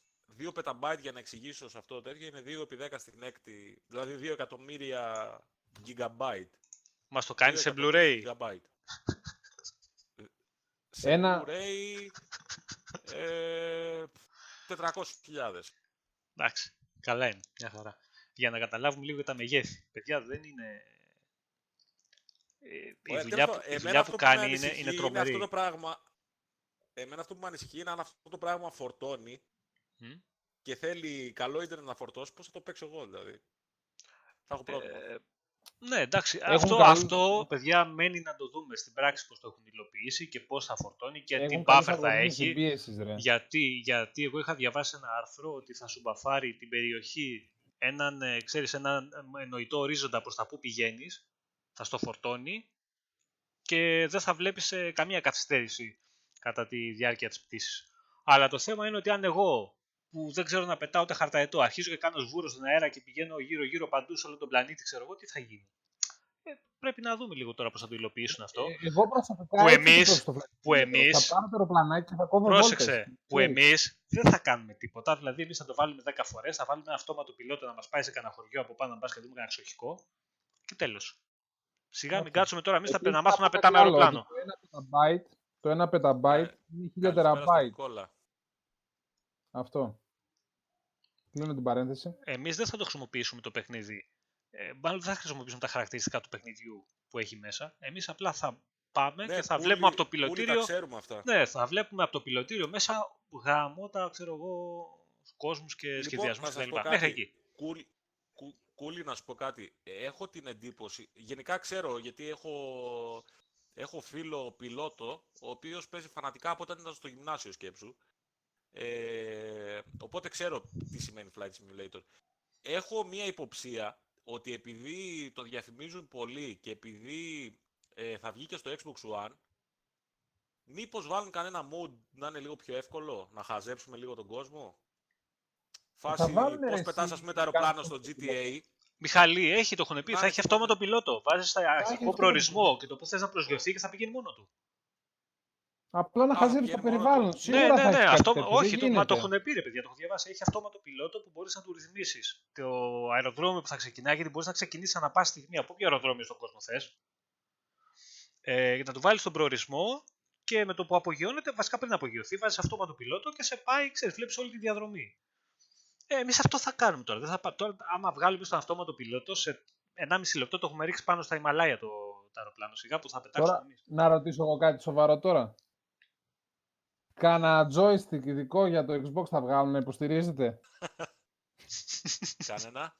Τι λέει ο Αυτά Κούλης. τα joystick που είχαμε παλιά για τα αεροπλανάκια, τα θυμάσαι έχει, να που έχει Θα βγάλει η βγάλουν, θα Microsoft. βγάλουν, θα βγάλουν καινούρια, παιδιά. Ναι, μην αγχώνεστε. θα Θα γίνει πάντα από υποστηρίζετε αυτό. το Xbox One, αυτό είναι το θέμα. Θα, βγ- το Θα επόμενο, βγάλει καινούρια. θα ρε. βγάλει η Razer ένα που θα κάνει 450 ευρώ και θα το πάρουμε Δεν όλοι, αγοράζω όλοι οι το επίδοξοι πιο πιλότοι. καλύτερο Και- μαλάκα. Και, ναι, ρε, χαμός θα γίνει. Λοιπόν, ο Νίκος που είναι και σκληροπυρηνικός να μας πει λίγο πώς είδε το έξω, να μας πει έτσι μια γνώμη. Γιατί είναι αυστηρός κριτής γενικά. Ο Retro X. Και εντάξει, ο Κούλης έχω πεθάνει με το, με το comment. Στο IKEA. Στο IKEA. Ρε, μην με μπριζώνετε με τον Death Stranding. Όχι, δεν έχει αυτόματο πιλότο. Πρέπει να τα πας Νίκο, δεν, μόνος σου Νίκο, τα άναψε δέματα. τις τουρμπίνες, δεν πάτησε ακόμα τον γκάζι όμως. Σωστά, καλά το λέει. Ζεσταίνει- ζε- Ωραίο, ζε- σωστό σχόλιο ζεσταίνει αυτό. τις μηχανές. Έτσι, όχι, σου έδειξε ότι κοίτα εδώ, ερχόμαστε. Ναι, αλλά ήταν, ήταν καλή, δηλαδή είχε πολύ περιεχόμενο. Πολύ περιεχόμενο. Ε, εμένα αυτό που μου, μου έκανε αρχικά, ε, παιδιά, είναι ότι ήταν πολύ καλύτερη και με πολύ πιο σωστή ροή και από την εξώ του, του Μεξικό και από την Ιθρή. Αν είχε εκείνη την παρουσία στο τέλος που μίλαγε ο Spencer και λέει θέλω τα βραβεία, ε, θέλω τα βραβεία, θέλω το RPG και, και, και, και έλεγε την Playground, θα είχε πέσει το ίντερνετ εκείνη την ώρα. Θα ήταν τρομερό, αλλά Ε, αυτό, έτσι το ξεκινήσαμε και τη... ναι, ναι, Συμφωνώ. ναι. Αλλά μας το έριξε στο Wasteland, αφού είδες, γιατί βλέπαμε στην ουσία μαζί το, το stream και εγώ ήμουν λιγάκι 10 δευτερόλεπτα μπροστά. Και με το που άκουσα το Spencer και έλεγε θέλουμε RPG, θέλουμε, θέλουμε και τον είχε βγάλει και στο τέλος κιόλας. Λέω τώρα θα πει για την Playground. Τους φώναζα έρχεται, έρχεται, έρχεται και ήρθε το Westland. Άντε. Νίκο, τι λέει το Call of Duty, παίζεις; Να μας πούνε λίγο τα παιδιά τι παίζουν. Βασικά mm-hmm. μας είπαν, τώρα που μπήκε ο Νίκος να μας πει και αυτός. Μέχρι να μας πούνε εδώ τα παιδιά, Μπίλι, για πες λίγο την άποψή σου όπως έχεις δει μέχρι τώρα το Star Wars που το παίζεις για το review. Παιδιά, το Star Wars, ξέρεις ποιο το θέμα, ότι άμα πω, θα με βρεις μετά ο Μιχάλης. Δεν πειράζει, Έλα, πες λέγε, εσύ ρε, και σε εντάξει. βρεις. λέγε, ρε. Εντάξει, παιδιά, έδειχνε πάρα πολύ καλό το Star Wars. Ε, είμαι σοκαρισμένος ε, γιατί επιτέλους έχουμε έναν αξιόλογο τίτλο Star Wars να ασχοληθούμε. Και πόσο Έχουμε μάλλον αξιόλογο single τίτλο player. της EA. Μετά από Ρε, άσε, 150 σβ- χρόνια. Σβήστε το, σβήστε το EA. Ό,τι παιχνίδι έχει βγάλει Respawn, ε, Αυτό, έχει αυτό, πάει αυτό. φο- Έχουνε- φοβερά στις κριτικές. Το Άσε, ξέρεις ότι ας ανάβουνε- έχουμε Ε, Respawn. Ανάβουν κεράκι στη Respawn, ξέρεις, πρωί, μεσημέρι, βράδυ και στην EA. Ποια ρε, η Respawn έχει σώσει ξεκάθαρα την EA. Ξεκάθαρα. Καλά, δεν την έχει Δεν- σώσει. Δεν το συζητάω. Απλά αυτό. έχει, έχει... Της έχει διώξει Έχει λίγο Έχει λάσπη σώσει από την πάνω. ιστεροφημία της EA. Όχι, Την όχι έχει σώσει, θεματικά. αυτό. Λίγο λάσπη της έχει καθαρίσει από πάνω τώρα. Δεν την έχει σώσει. Δεν θα πάθαινε η EA τίποτα. Δεν θα έκλεινε. Λέμε το Star Wars, αν συνε... ε, δεν έχω προλάβει δυστυχώς να ασχοληθώ πολύ, γιατί χθες το βράδυ κατέβηκε το παιχνίδι, 3-3,5 ώρες έχω παίξει. Αλλά στο λέω Μπέσα ότι η Respawn σώζει την EA από όλα τα κακά που έχει κάνει, ειδικά με το franchise του Star Wars. Δεν ξέρω αν έχει βάλει και η Disney το χεράκι της και τους είπε θα βγάλετε το παιχνίδι single player χωρίς microtransactions και μπλα μπλα μπλα. Είναι, καλά, ο τεχνικός τομέας είναι στο Θεό έτσι, δεν το συζητάω. Και το παίζω στο One S, που να είχα και κανένα X ξέρω εγώ. Το ε- HDR στο- είναι σ- φοβερό. Στο X από ό,τι έχω δει έχει και δύο modes. Έχει και ε, performance. Τι έχει, δεν άκουσα Στο, κόβεται. στο X νομίζω ότι έχει δύο modes. Έχει και για performance και για γραφικά. Ναι, έχει performance, έχει και γραφικά στο X. Ε, οπότε το πάρουμε λίγο με τη σειρά τα πράγματα, παιδιά. Μέχρι αυτά που έχω δει μέχρι τώρα, έτσι. Τώρα, αν κάποιος έχει προχωρήσει πιο πολύ από μένα, ας γράψει και αυτό τη γνώμη του στο chat. Ο τεχνικός Κλαίω με τον τομέας Κούλι, είναι κλαίω, υπέροχος. παιδιά. Υπέροχος, ρε, δεν το συζητάμε. Το HDR είναι πανεύκολο στη ρύθμιση με το που το βάζει στη 4K τηλεόραση. Απλά ρυθμίζει τη φωτεινότητα και τέλος κλειδώνει. Και frame drop μια φορά μόνο συνάντησα σε ένα πολύ μεγάλο χάρτη στον πρώτο πλανήτη. Δεν μου ξανά έκανε frame drop. Να, λίγο να αυτό να πούμε στο Geo Scu, αν δεν το λέω λάθος. Που λέει ο κόσμος στο Xbox διψάει για AAA single player παιχνίδια τύπου The Last of Us. Ε, θα έρθουν για αυτά. Θα έρθουν για αυτά. Διψάει Ο κόσμος, γενικά για ο παιχνίδια. κόσμος, ο κόσμος του Xbox, παιδιά, δεν διψάει για The Last of Us, δεν διψάει για Uncharted. Διψάει για καλά παιχνίδια. Έχει καλά παιχνίδια. Ε, αυτοί που καίγονται για The Last of Us είναι αυτοί που δεν θέλουν να τους τη λένε οι απέναντι. Περισσότερο. Όλοι θέλουμε παιχνίδια. Δεν είναι αυτοί που έχουν ε, Xbox, γιατί αυτοί που έχουν ε, PlayStation δεν θέλουν καλά παιχνίδια. Θα τη βγάλουν το The Last Δεν of θέλει Us. Gears 5, και δεν θέλει το- άλλο. Ναι. Όχι, γενικά όλοι Ε, μας δεν θέλουμε τη- καλά ε, παιχνίδια. Ο... Δεν σε- πειράζει, σε παιδιά, single πιστεύω player ότι θα ιστορίες, υπάρχει- Έχει, όχι, έχει, έχει πιο πολλά παιχνίδια η Sony και το PlayStation. Τι να κάνουμε τώρα; Αλλά θα βγουν και στο Xbox. Μα Ε, γι' αυτό έχουν πειράζει, αγοραστεί τι τα να στούντιο. Μα γι' αυτό έχουν αγοραστεί τα στούντιο και πάνω σε αυτό δουλεύουν το στούντιο. Και θα φτάσει σίγουρα κάποια στιγμή, σίγουρα στο επόμενο διάστημα, που το Xbox θα έχει μεγαλύτερη ποικιλία σε όλα τα είδη. Σε όλα τα είδη παιχνιδιών. Σίγουρα, αυτό είναι με μαθηματική ακρίβεια. Εγώ νομίζω ότι και η Sony πάντως θα κάνει στροφή στο Multiplayer. στο multiplayer και ήδη ανακοινώθηκε από τη Naughty Dog ότι ετοιμάζει τον επόμενο μεγάλο multiplayer τίτλο της και αναζητάει multiplayer directors και δεν ξέρω και εγώ τι. Παιδιά, εκείνη τα λεφτά, τι θα κάνουμε τώρα; Ε, ναι. Εντάξει. Ρε, εσείς δεν είναι ρε παιδιά αυτό μόνο. Είναι το online, είναι μεγάλη. Πόσο θα απασχολήσει τον κόσμο. Άμα βάλετε τα exclusive τώρα της κάθε κονσόλας, πόσο gaming χρόνο καταλαμβάνουν από το, από το χρόνο που καθόμαστε μέσα σε μια χρονιά. Δεν θα σου πω εγώ στη, στη διάρκεια της κονσόλας. Σε μια χρονιά βγαίνουν τρία exclusive. Πόσο θα κάνουν να τα παίξω τα single player; 8 ώρες; 10 θα πω εγώ. 30 ώρες. Σε ένα χρόνο μέσα πόσα παιχνίδια θα παίξω; Πόσες ώρες θα παίξω; Σε ένα χρόνο μέσα πόσα παιχνίδια θα παίξω; Θα παίξω 100. Εγώ που έχω το Game Pass μπορεί και να τα παίξω. Άντα, μην μπορώ, να παίξω 50. Πόσο της εκατό από το gaming Εντάξει, χρόνο μου δεν είναι, προλάβεις. πόσο, πόσο της εκατό από το gaming χρόνο μου είναι τα τρία exclusive που θα παίξω; 5%? Καλά, υπάρχουν Ε, άλλοι δεν θα με που ενδιαφέρει ρε μόνο παιδιά. έτσι. Δεν θα κάτσω να πεθάνω για το 5% ρε παιδιά. Ποτέ δεν θα κάτσω να πεθάνω για το 5% ούτε από τη Microsoft ούτε από τη Sony. Δεν το είχα κάνει ποτέ και ούτε θα το κάνω. Καλό είναι να υπάρχουν τα exclusive σε κάθε κονσόλα. Όποιος θέλει έτσι κι αλλιώς αγοράζει και τις δύο και τα παίζει και τα δύο και τελειώνει η ιστορία. Αλλά δεν θα κάτσω εγώ να κλαίω γιατί δεν έχει Microsoft exclusive ε, third, person, third person παιχνίδια story based ξέρω εγώ και τα έχει η Sony. Θα βγάλουν κι αυτοί. Εντάξει.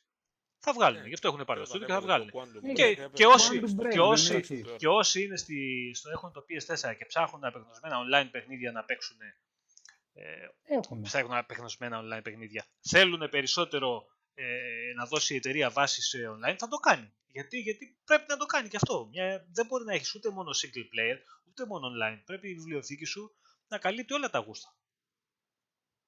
Και όχι να έχεις ένα παιχνίδι για τον καθένα. Ναι. Να έχεις ποικιλία, ειδικά όπως πάει το μέλλον σε συνδρομητικές υπηρεσίες. Το Netflix γιατί έχεις ξεσχ- ξεσχιστεί και βάζει συνέχεια ταινίες και σειρές μέσα; Γιατί άμα μείνει με αυτές που έχει θα σταματήσουν όλες οι συνδρομές. Ε, το ίδιο κάνουν και οι εταιρείες τώρα. Η Microsoft γι' αυτό θέλει τόσα στούντιο και να βγάλει τόσα παιχνίδια για να ανανεώνει τη συνδρο... ε, η υπηρεσία της. Το ίδιο θα κάνει και η Sony με το PS Now. Γιατί νομίζετε ότι ξεκινάνε όλα αυτά τα πράγματα; Ή νομίζετε ότι η Sony δεν θα κάτσει και δεν θα βάζει παιχνίδια ε, στο PS Now επειδή έριξε την τιμή; Ποιος θα πληρώνει για να παίζει τα παιχνίδια του PS3 τα ίδια και τα ίδια ή 5 exclusive του PS4. Επί πόσο; Πρέπει συνέχεια να ανανεώνει το περιεχόμενο για να ανανεώνει συνέχεια τους συνδρομητές σου και να αυξάνει, αυξάνει τους συνδρομητές σου. Δεν μπορείς με το ίδιο περιεχόμενο Ε. να μεγαλώσεις. Δεν γίνεται. Δεν το έχει καταφέρει κανείς. Τώρα να το καταφέρουν αυτοί οι δύο. Τι να πω. Να, να πω κάτι άσχετο, να το σημειώσω, ε, επειδή μου ήρθε τώρα. Όποιος ε, είναι achievement hunter, να έχει υπόψη του το, ένα παιχνιδάκι που έδειξαν στη, πριν το EXO, το οποίο λέγεται Fracture Minds. Και όχι το μόνο αυτή. γράφω Εδώ, το οποίο παιχνίδι ε, είναι... Ε, πώς το λένε; Είναι για καλό σκοπό. δι- Δίνετε 2 ευρώ, το αγοράζετε. Είναι για καλό σκοπό γιατί πάνε τα λεφτά στο κορίτσι που το έφτιαξε και σε ένα φιλανθρωπικό σκοπό. Ε, και δημιουργήθηκε από... Είναι ένα μικρό παιχνίδι, demo εντελώς, το οποίο δείχνει τη... Το έχει φτιάξει μια κοπέλα η οποία έχει διάφορα ψυχολογικά θέματα και φοβίες και τα λοιπά και παθαίνει κρίση πανικού και προσπαθεί να μεταδώσει ε, τα βιώματά της μέσα από το gaming και βραβεύτηκε με BAFTA πέρυσι. Και όποιος θέλει μπορεί να το παίξει, είναι σε όλες τις πλατφόρμες. είτε Εντάξει, PC μπορεί να το σε πάρει, είτε 15 σε λεπτάκια έχετε PlayStation. πάρει χιλιάρι παιδιά. Όποιος δεν Ναι. θέλει.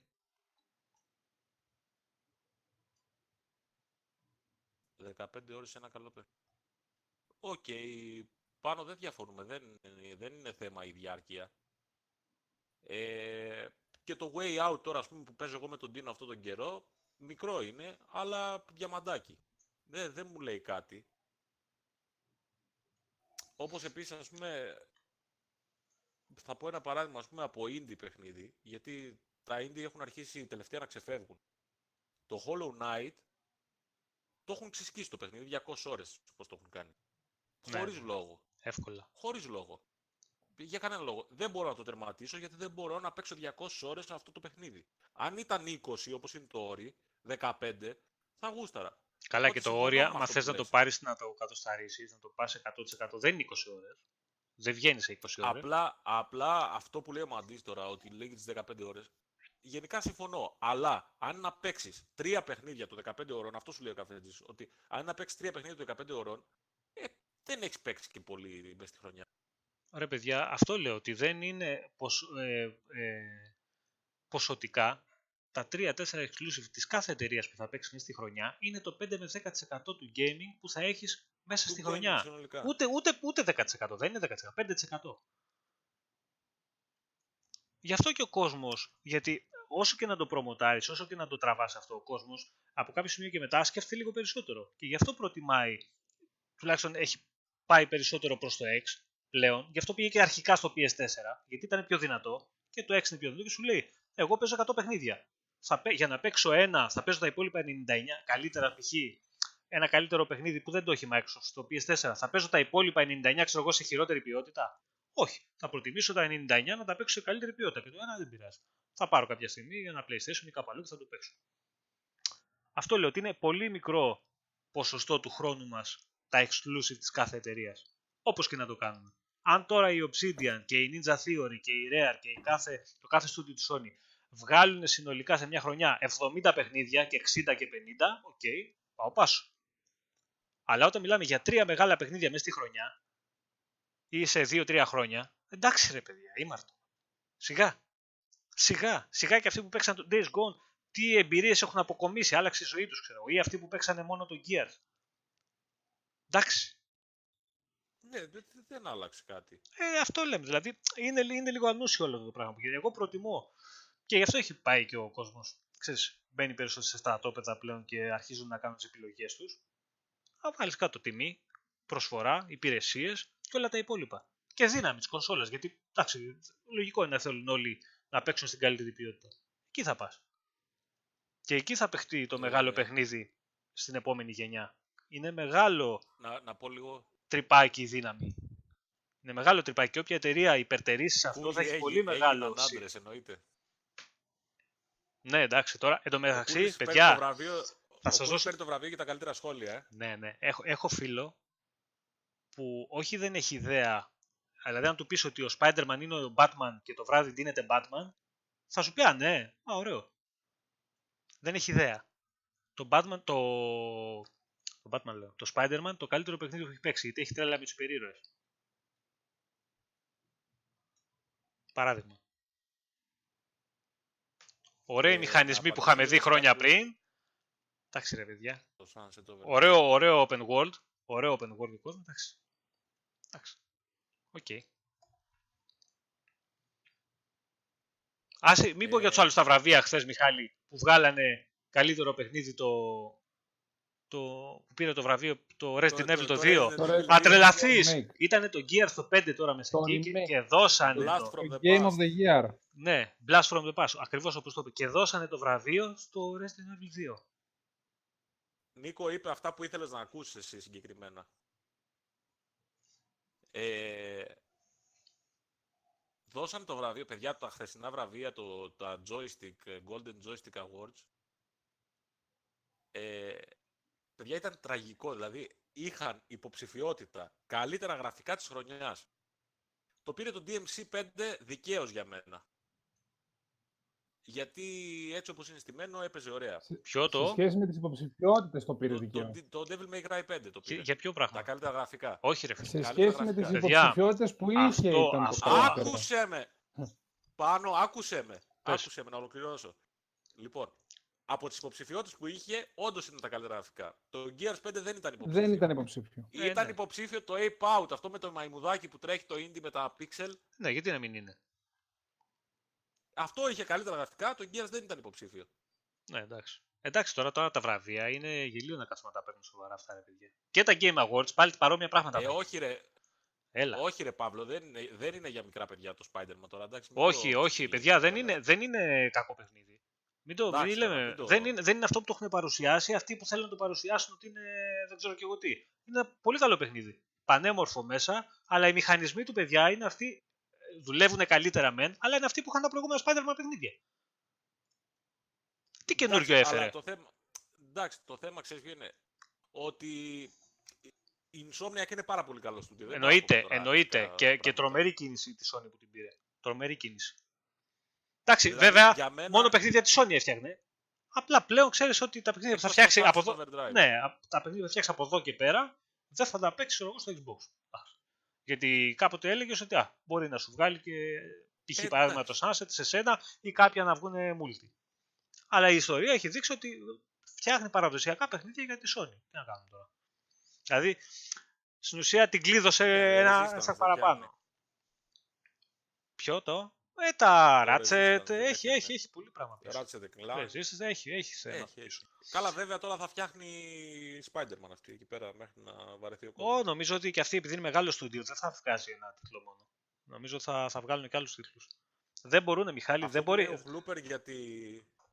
για την Unreal Engine είπαν ότι ο κώδικας που έγραψαν πάνω στην Unreal Engine ε, πλέον δεν είναι Unre- Unreal αυτό το πράγμα που έχουν κάνει. Είναι α- α- κάτι άλλο. Έχει αλλάξει γενικά η, γραφ... η μηχανή γραφικών. Την πήραν σαν βάση και την έκαναν άλλο πράγμα. Μμμ. Γιατί έβαλαν, έβαλαν, έβαλαν και εντάξει, έχει γίνει ωραία δουλειά. Εντάξει, εντάξει, τώρα τεχνικά ο- μπορεί σε κάποιον να καταλάβει ότι δεν του αρέσει το shooting ή ότι δεν του αρέσει το set ή δεν του αρέσει δεν ξέρω τι. Παιδιά, τεχνικά το Gears 5 δεν κοντράρεται σε αυτή τη χρονιά μέσα. Τεχνικά. Δεν μπορεί να το κοντράρει κανείς. Με τη δράση που έχει μέσα και με αυτά που γίνονται. Μην μου πει κανείς τώρα το Death Stranding έχει πιο ωραίους βράχους. Ή έχει, έχει ωραίο σύννεφο στον ουρανό. Ωραία, ωραία σύννεφα στον ουρανό είχε και το, και το Rage το πρώτο. Που είχε και τα Εγώ καλύτερα συμφωνώ με κιόλας τον Χρήστο που σε λέει παιχνίδι που Gears υπάρχει. 5 Συμφωνώ με τον Χρήστο που λέει Gears 5 και Devil May Cry 5 τα καλύτερα γραφικά. Γιατί το Devil May Cry, φίλε, είχε και 4K 60. Ναι, ρε Μιχάλη, Κάποια- είχε 4K60, αλλά έπαιζε σε- μέσα σε, σε αρένες σε Πιο 50 επί κλειστό. 50. πιο Ε, κλειστό, βέβαια. εντάξει. Πώς να Πιο μην στο κλειστό, σηκώσει πιο το- κλειστό. Το άλλο. Όμορφο όμως. Δεν μπορούμε ε, να πούμε δεν είναι όμορφο. πανέμορφο, όχι όμορφο. Πανέμορφο. Και Αλλά βγήκε το Star Wars που είναι μορφό, να ξέρετε. εντάξει, εγώ Δεν το μας Star Wars δεν τα έχω ενδιαφέρει δει, το παιδί, δεν το έχω δει. Εγώ μιλάω για αυτά που έχω δει. Από αυτά που έχω δει εγώ φέτος, τεχνικά και βάσει αυτού που έχει καταφέρει μέσα στο παιχνίδι και με το τι γίνεται μέσα στο παιχνίδι, το Gears 5 δεν, μπο- δεν το ακουμπάει τίποτα. Εν τω μεταξύ, Το τη- Death την Stranding είναι Τρίτη- πολύ όμορφο μέσα. Αλλά ε, μη- είναι πανέμορφος Τρίτη που ένας άδειος έρχεται- κόσμος. Τι να κάνουμε τώρα; Για πες Μιχάλη. Εντάξει, τώρα μην πούμε για τα μωρά Κο- ε, του Kojima Κούλη. Ε, τι θέλω να πω, την Τρίτη που θα έρθει θα έχουμε και τις υποψηφιότητες για τα Game Awards. Εγώ σας το λέω, περιμένετε, θα το πάρει ο Kojima το, το βραβείο. Μπορεί, μπορεί, ξέρω εγώ. Περιμένετε το. Δεν τα Και αποκλείω. θα βγει το ολόγραμμα του Jeff Keighley να ανακοινώσει τον ε, νικητή. Ναι, με το μωρό αγκαλιά. Άρε, τι τραβάμε, ρε. πώς τα- Δεν πειράζει, δεν πειράζει. Δεν- ε, να σου πω την Ε, αλήθεια, Νίκο. πίστευα, πίστευα ότι το Death Stranding, επειδή θα βγει τελικά και στα PC, ότι δεν θα το τραβάγανε τόσο πολύ το hype, ότι θα πέφτει από κάποια στιγμή και μετά. Θυμάσαι, Μιχάλη, που σου είχα πει πόσο καιρό πριν ότι, το, ότι θα πάει για κανένα οχταράκι, παραπάνω δεν πάει. Ε, Στο, Κι όμως- Στα PC θα, τέτοιο, θα, θα, θα έχουν βάλει και παραπάνω στα, γρασίδι. στα PC, στα PC, εγώ πιστεύω ότι εκεί θα δούμε την πραγματική βαθμολογία του παιχνιδιού. Όταν θα βγουν, ε, καλά με τα critic, όταν θα βγουν γενικά τα review και οι κριτικές και στο PC και σε αυτούς που θα το παίξουν στο PC που δεν έχουν τόσο μεγάλη κάψα να εκθιάσουν τη Sony ή τον ε, Kojima ή δεν ξέρω και εγώ τι, εκεί θα δούμε τα κανονικά review. Τέλος πάντων, φτάνει. Πιστεύω. Φτάνει, το Death Stranding, φτάνει, έλα. Φτάνει, τελειώσαμε. Πάντως, ξέρεις, ε, Ωραία, και ε, μόνο που έχει ερώτηση. καταφέρει ο τύπος να μιλάει όλο το σύμπαν γι' αυτόν, ε, είναι του το δίνω αυτό το πράγμα. Δηλαδή, έχει Λοιπόν, κατα... δεν αστείευε. Ερώτηση. Το πούστε. Περίμενε τώρα. Θέλω Τώρα να πούμε για είναι. κάτι άλλο. Άστο Death Stranding. Σε παρακαλώ. Λοιπόν, θε- θέλω να κάνω ερώτηση και στο Βασίλη που παίζει το Star Wars και στον Νίκο που γράφει ότι είναι άρτη εκτελεσμένο που παίζει κτλ. Θέλω να σας ρωτήσω. Εγώ είδα ένα βιντεάκι στο οποίο δείχνει μια μάχη με ένα boss που χτυπάει ο χαρακτήρας στον αέρα και πέφτει η ζωή του τέτοιου. Και λένε, λέγανε, Κανού. Ε, πέφτει η ζωή του, του boss. Ενώ βαρά στον αέρα, ξέρω εγώ, με το, σε- με το Μπορεί saber. να είναι κανένα bug, ξέρω εγώ. Ναι, για Ωραία. πες. Και λέω, ρωτάω αν έχετε δει κάτι τέτοιο εσείς που το παίζετε. Ε, ε, γιατί, ναι, οκ, καλό το, το αποθεώνουν, αλλά μήπως αυτή η αποθέωση κρύβει λίγο ότι έχει κάποια bugs, ας πούμε. Ρωτάω αν έχετε δει κάτι τέτοιο. Δεν έχω συναντήσει εγώ ακόμα κάτι τέτοιο. Γιατί φα- Βέβαια, είναι σας ξαναλέω- τραγικό bug αυτό, αν υπάρχει. Ναι, αν ισχύει είναι όντως τραγικό, αλλά 3,5 ώρες που παίζω και έχω κάνει και το πρώτο μποσάκι, δεν μπορώ να πω ότι συνάντησα τέτοιο bug. Ξέρεις δηλαδή, τι εγώ μου το αρέσει. έβλεπα και έλεγα εντάξει, πριν βγουν τα reviews βγήκε αυτό. Και λέω εντάξει, παιδιά, τώρα πάμε για νέα τραγωδία της EA. Μιχάλη, δεν δεν μπορώ να ξέρω. πω ότι συνάντησα bug πάντως μέχρι στιγμής στο παιχνίδι. Πάντως και αυτό στο Metacritic δεν πήγε Δεν μπήκα να δω να σου πω την αλήθεια ακόμα. Πώς έχει Νομίζω πάει. ότι δεν σ' άρρωσε. Δεν πήρε- μπήκα. ε, Ε, πήρε ως το ειλικρινά σου Gears μιλάω, δεν έχω 84. πει. Θα σου πω από αυτό Δηλαδή, που έχω...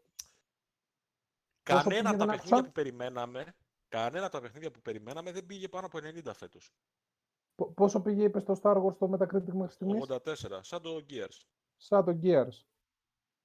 Όχι, Εντάξει, είναι ρε, ωραίο. ε, Εντάξει, κα, καλή Είναι- βαθμή είναι τώρα. ξέρεις τι Τώρα μ' συνολικά αρέσει όταν στο- περνάς, Δεν όταν λέω περνάς, όταν περνάς ρε παιδιά από 100 και 80 και 90 reviews και Ε, σου βγάζει Και ένα το 84, 84 από πότε είναι κακός βαθμός. είναι καλό. Και αυτά πέφτουν συνήθως. Α πούμε, όπως και το Death Stranding έπεσε. Γιατί πάει κάποιος που θέλει να φανεί και πάει και βάζει 3-3,5 ξέρω εγώ.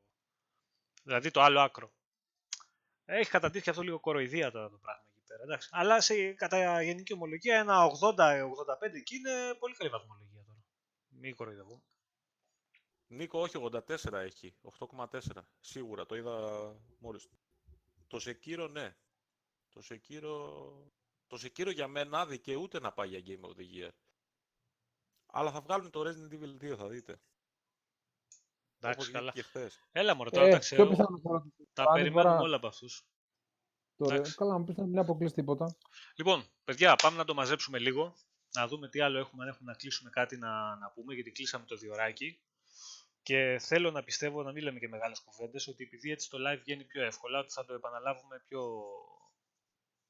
Καλά Πριν- ρε, μα πριν- σιγά μην το πάρει Εντάξει, το μαζί, Days Gone το με 60 τερμάτισε, με τα ρε Critic. φίλε. Το τερμάτισες ρε φίλε θα το πάρει το Days Gone. Αν δεν Με το πάρει 60 με το τα Death Critic θα Stranding. το πάρει. Σιγά ρε. Το day... Ποιος θα πάρει το... Δεν διάβασα. τι λέτε. Αν δεν το Αν πάρει, λέει, δεν το Death πάρει, Stranding, θα λέει, το πάρει το το Death Days Gone, Stranding. λέει. Το Καλά, Gone θα το πάρει το Days καλά. Gone. Δύσκολο να πάει στο Gears. Γέλασε και ένα αρκουδάκι που έχω εδώ δίπλα, μια χελώνα, γέλασε τώρα, να ξέρετε. Το Anthem δεν το Αυτό. πέρασε στο Metacritic. Γιατί να μην το πάρει το, το, το Anthem; Αφού Μην σ' σας- άρεσε εσένα ρε Μαντί. Κοίτα, μπορεί να το πάρει και το Star Wars, παιδιά, να ξέρετε. Τέλος πάντων. Γιατί μπορεί να κλέβει, όχι κλέβει, δανείζεται ιδέες από πάρα πολύ εξόλογους τίτλους, αλλά αυτές τις ιδέες τις σέβεται και τις εξελίσσει με πάρα πολύ ωραίο τρόπο. Χριστό, αυτό που μου ρωτάς... άρεσε εμένα στο Star Wars. Γιατί Να- κακά τα ψέματα, παιδιά, πρωτοτυπίες δεν υπάρχουν ε, στους μηχανισμούς και στα λοιπά. Εξελίξεις υπάρχουν πλέον στο σημείο που φτάσαμε και το να γίνονται οι μηχανισμοί καλύτεροι. Ο, σε αυτό που ρωτάει Χρήστος για το streaming του Game Pass. Ε, Χρήστο, είπαμε στην αρχή για τη δυνατότητα που θα σου δίνει πλέον το, η συνδρομή στο Game Pass να παίζεις και το, τα παιχνίδια του xCloud. Και επίσης θα μπορείς να παίζεις από το xCloud και ε, τη βιβλιοθήκη του Game Pass. Δηλαδή στην ουσία έγινε μια ενοποίηση σε αυτά τα δύο, η οποία είναι εντάξει, τρομερό value for money. Τρομερό. Δεν το συζητάμε. Α, και για, για όσους παιδιά ρωτούσατε για τις συνδρομές και τα δώρα που έδινε η Ultimate, η τριμηνιαία που η προσφορά που είχαν, δεν είναι για την Ελλάδα. Δηλαδή η συνδρομή του στο Nitro, στο EA Access και το Spotify δεν είναι για Ελλάδα, είναι για Ηνωμένο Βασίλειο και Αμερική. Δηλαδή μην Εν τω ψάχνετε να μεταξύ αυτοί βρείτε... έχουν βάλει τη, μα- τη μάνα τους και τον πατέρα τους εκεί μέσα. Ε. Ναι, εντάξει, θε... δεν υπάρχει ρε παιδιά Σε, τώρα. σε, λίγο θα βα... Δεν... σε, λι- σε λίγο θα βάλουν και το Tinder Premium. δεν την ακου... δεν... δεν την ακουμπάει σε value for money το Game Pass. Αυτή τη στιγμή δεν το ακουμπάει Τι τίποτα. δίνει, αυτή τη στιγμή Τίποτα. άμα βάλεις ε, Xbox Game Pass σου δίνει 6 μήνες, Ultimate. ε, Ultimate. 6 μήνες Spotify Premium, σου δίνει 3 μήνες, ε, πώς το λένε, Discord, Nitro, το Nitro. Nitro. Ε, παιδιά, δεν μιλάμε να πληρώσεις, μιλάμε να βάλεις με το 1 ευρώ. Με το 1 ευρώ. Για τους Παίρνεις τρεις 6 μήνες. Ένα μήνες, ευρώ για τους τρεις μήνες. 6 μήνες Spotify Premium με 1 ευρώ. Άσε τα gaming, άσε όλα Παιδιά, τα άλλα. Έτσι να το Πανώ, ζήσουμε. μιας και τα ανέφερες αυτό, τώρα εγώ να κάνω μια ερώτηση. Ε, μέσα στις οδηγίες λέει ότι άμα πάρεις ε, ή- Gold ή άμα έχεις Gold και έχεις και Game Pass και θες να βάλεις πρώτη φορά Ultimate, παίρνει τη συνδρομή Στα μετατρέπει. Ναι, και για στα πρώτη μετατρέπει. φορά. Όπως Και γινόταν τα στακάρει. Ναι, άρα πριν. ισχύει αυτό με τους, τρεις, μήνες- με, τους τρεις, με τα τρία χρόνια. Ναι, Ισχύει ναι, αυτό αν με τα τρία φορτώσετε χρόνια. Gold, Ισχύει. Αν δεν Αν έχεις δεν- βάλει. ναι, παιδιά, ναι, ναι. ακόμα και τώρα. Αν δεν έχεις βάλει. Όχι αν δεν έχεις βάλει. Αν δεν έχεις ξαναενεργοποιήσει ποτέ Game Pass. Δεν έχεις βάλει στο λογαριασμό σου. Και έχεις συνδρομή Gold. Αν αγοράσεις ή βάλεις 2 και 3 χρόνια συνδρομή Gold. Αν αγοράσεις μετά το Game Pass Ultimate την προσφορά που έχει με το 1 ευρώ τους 3 μήνες, σου μετατρέπει και τα 3 χρόνια που έχεις Gold σε Game Pass Ultimate. Ναι. Απλά πάνω, ε, δεν, είναι να έχεις, ge- δεν πρέπει να έχεις ξαναβάλει νομίζω Game Pass Ultimate, Game Pass. όχι Game Pass.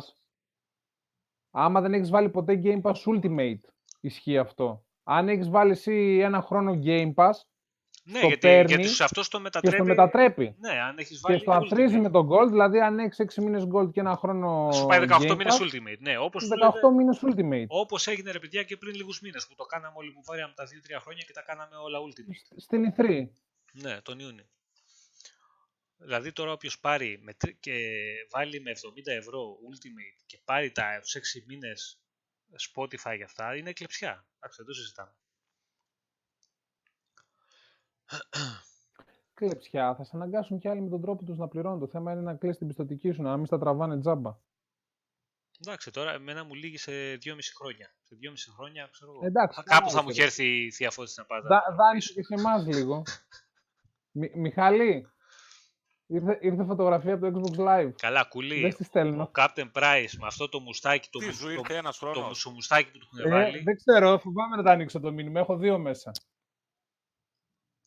Κουλή, που λες ο Captain Price Ε, με αυτό άνοιξε το, το. το μουστάκι που του έχουν το φτιάξει ανοίξω στα cutscenes δεν παίρνει όχι βραβείο. Ποιος είναι ο Στα... Captain Price, ρε; Έλα ρε, από Αυτό το πήγα να ρωτήσω. Modern Warfare. Έλα, Α. ο Α. χαρακτήρας ο Έλα, τώρα. παλιός στα πρώτα. Δεν ξέρω, δεν έχω παίξει εγώ τέτοιο. Δεν το θυμάμαι αυτό. Λοιπόν, παλικάρια, κλείσαμε δύο ώρο και πάμε να το μαζέψουμε. Θα τα ξαναπούμε πιστεύω σύντομα. Δεν θα τα κλείσουμε πεντάμινο που κλείσαμε τώρα.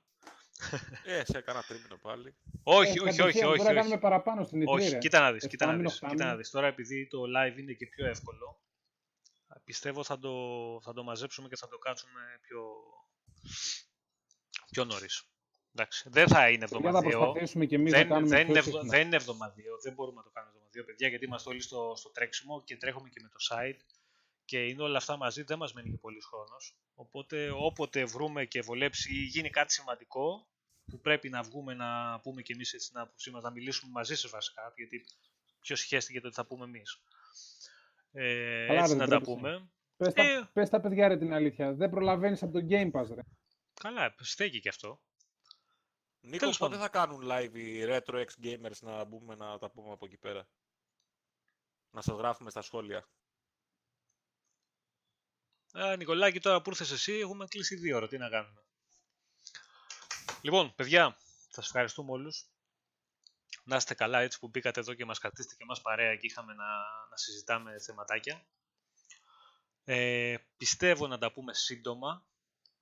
Σύντομα.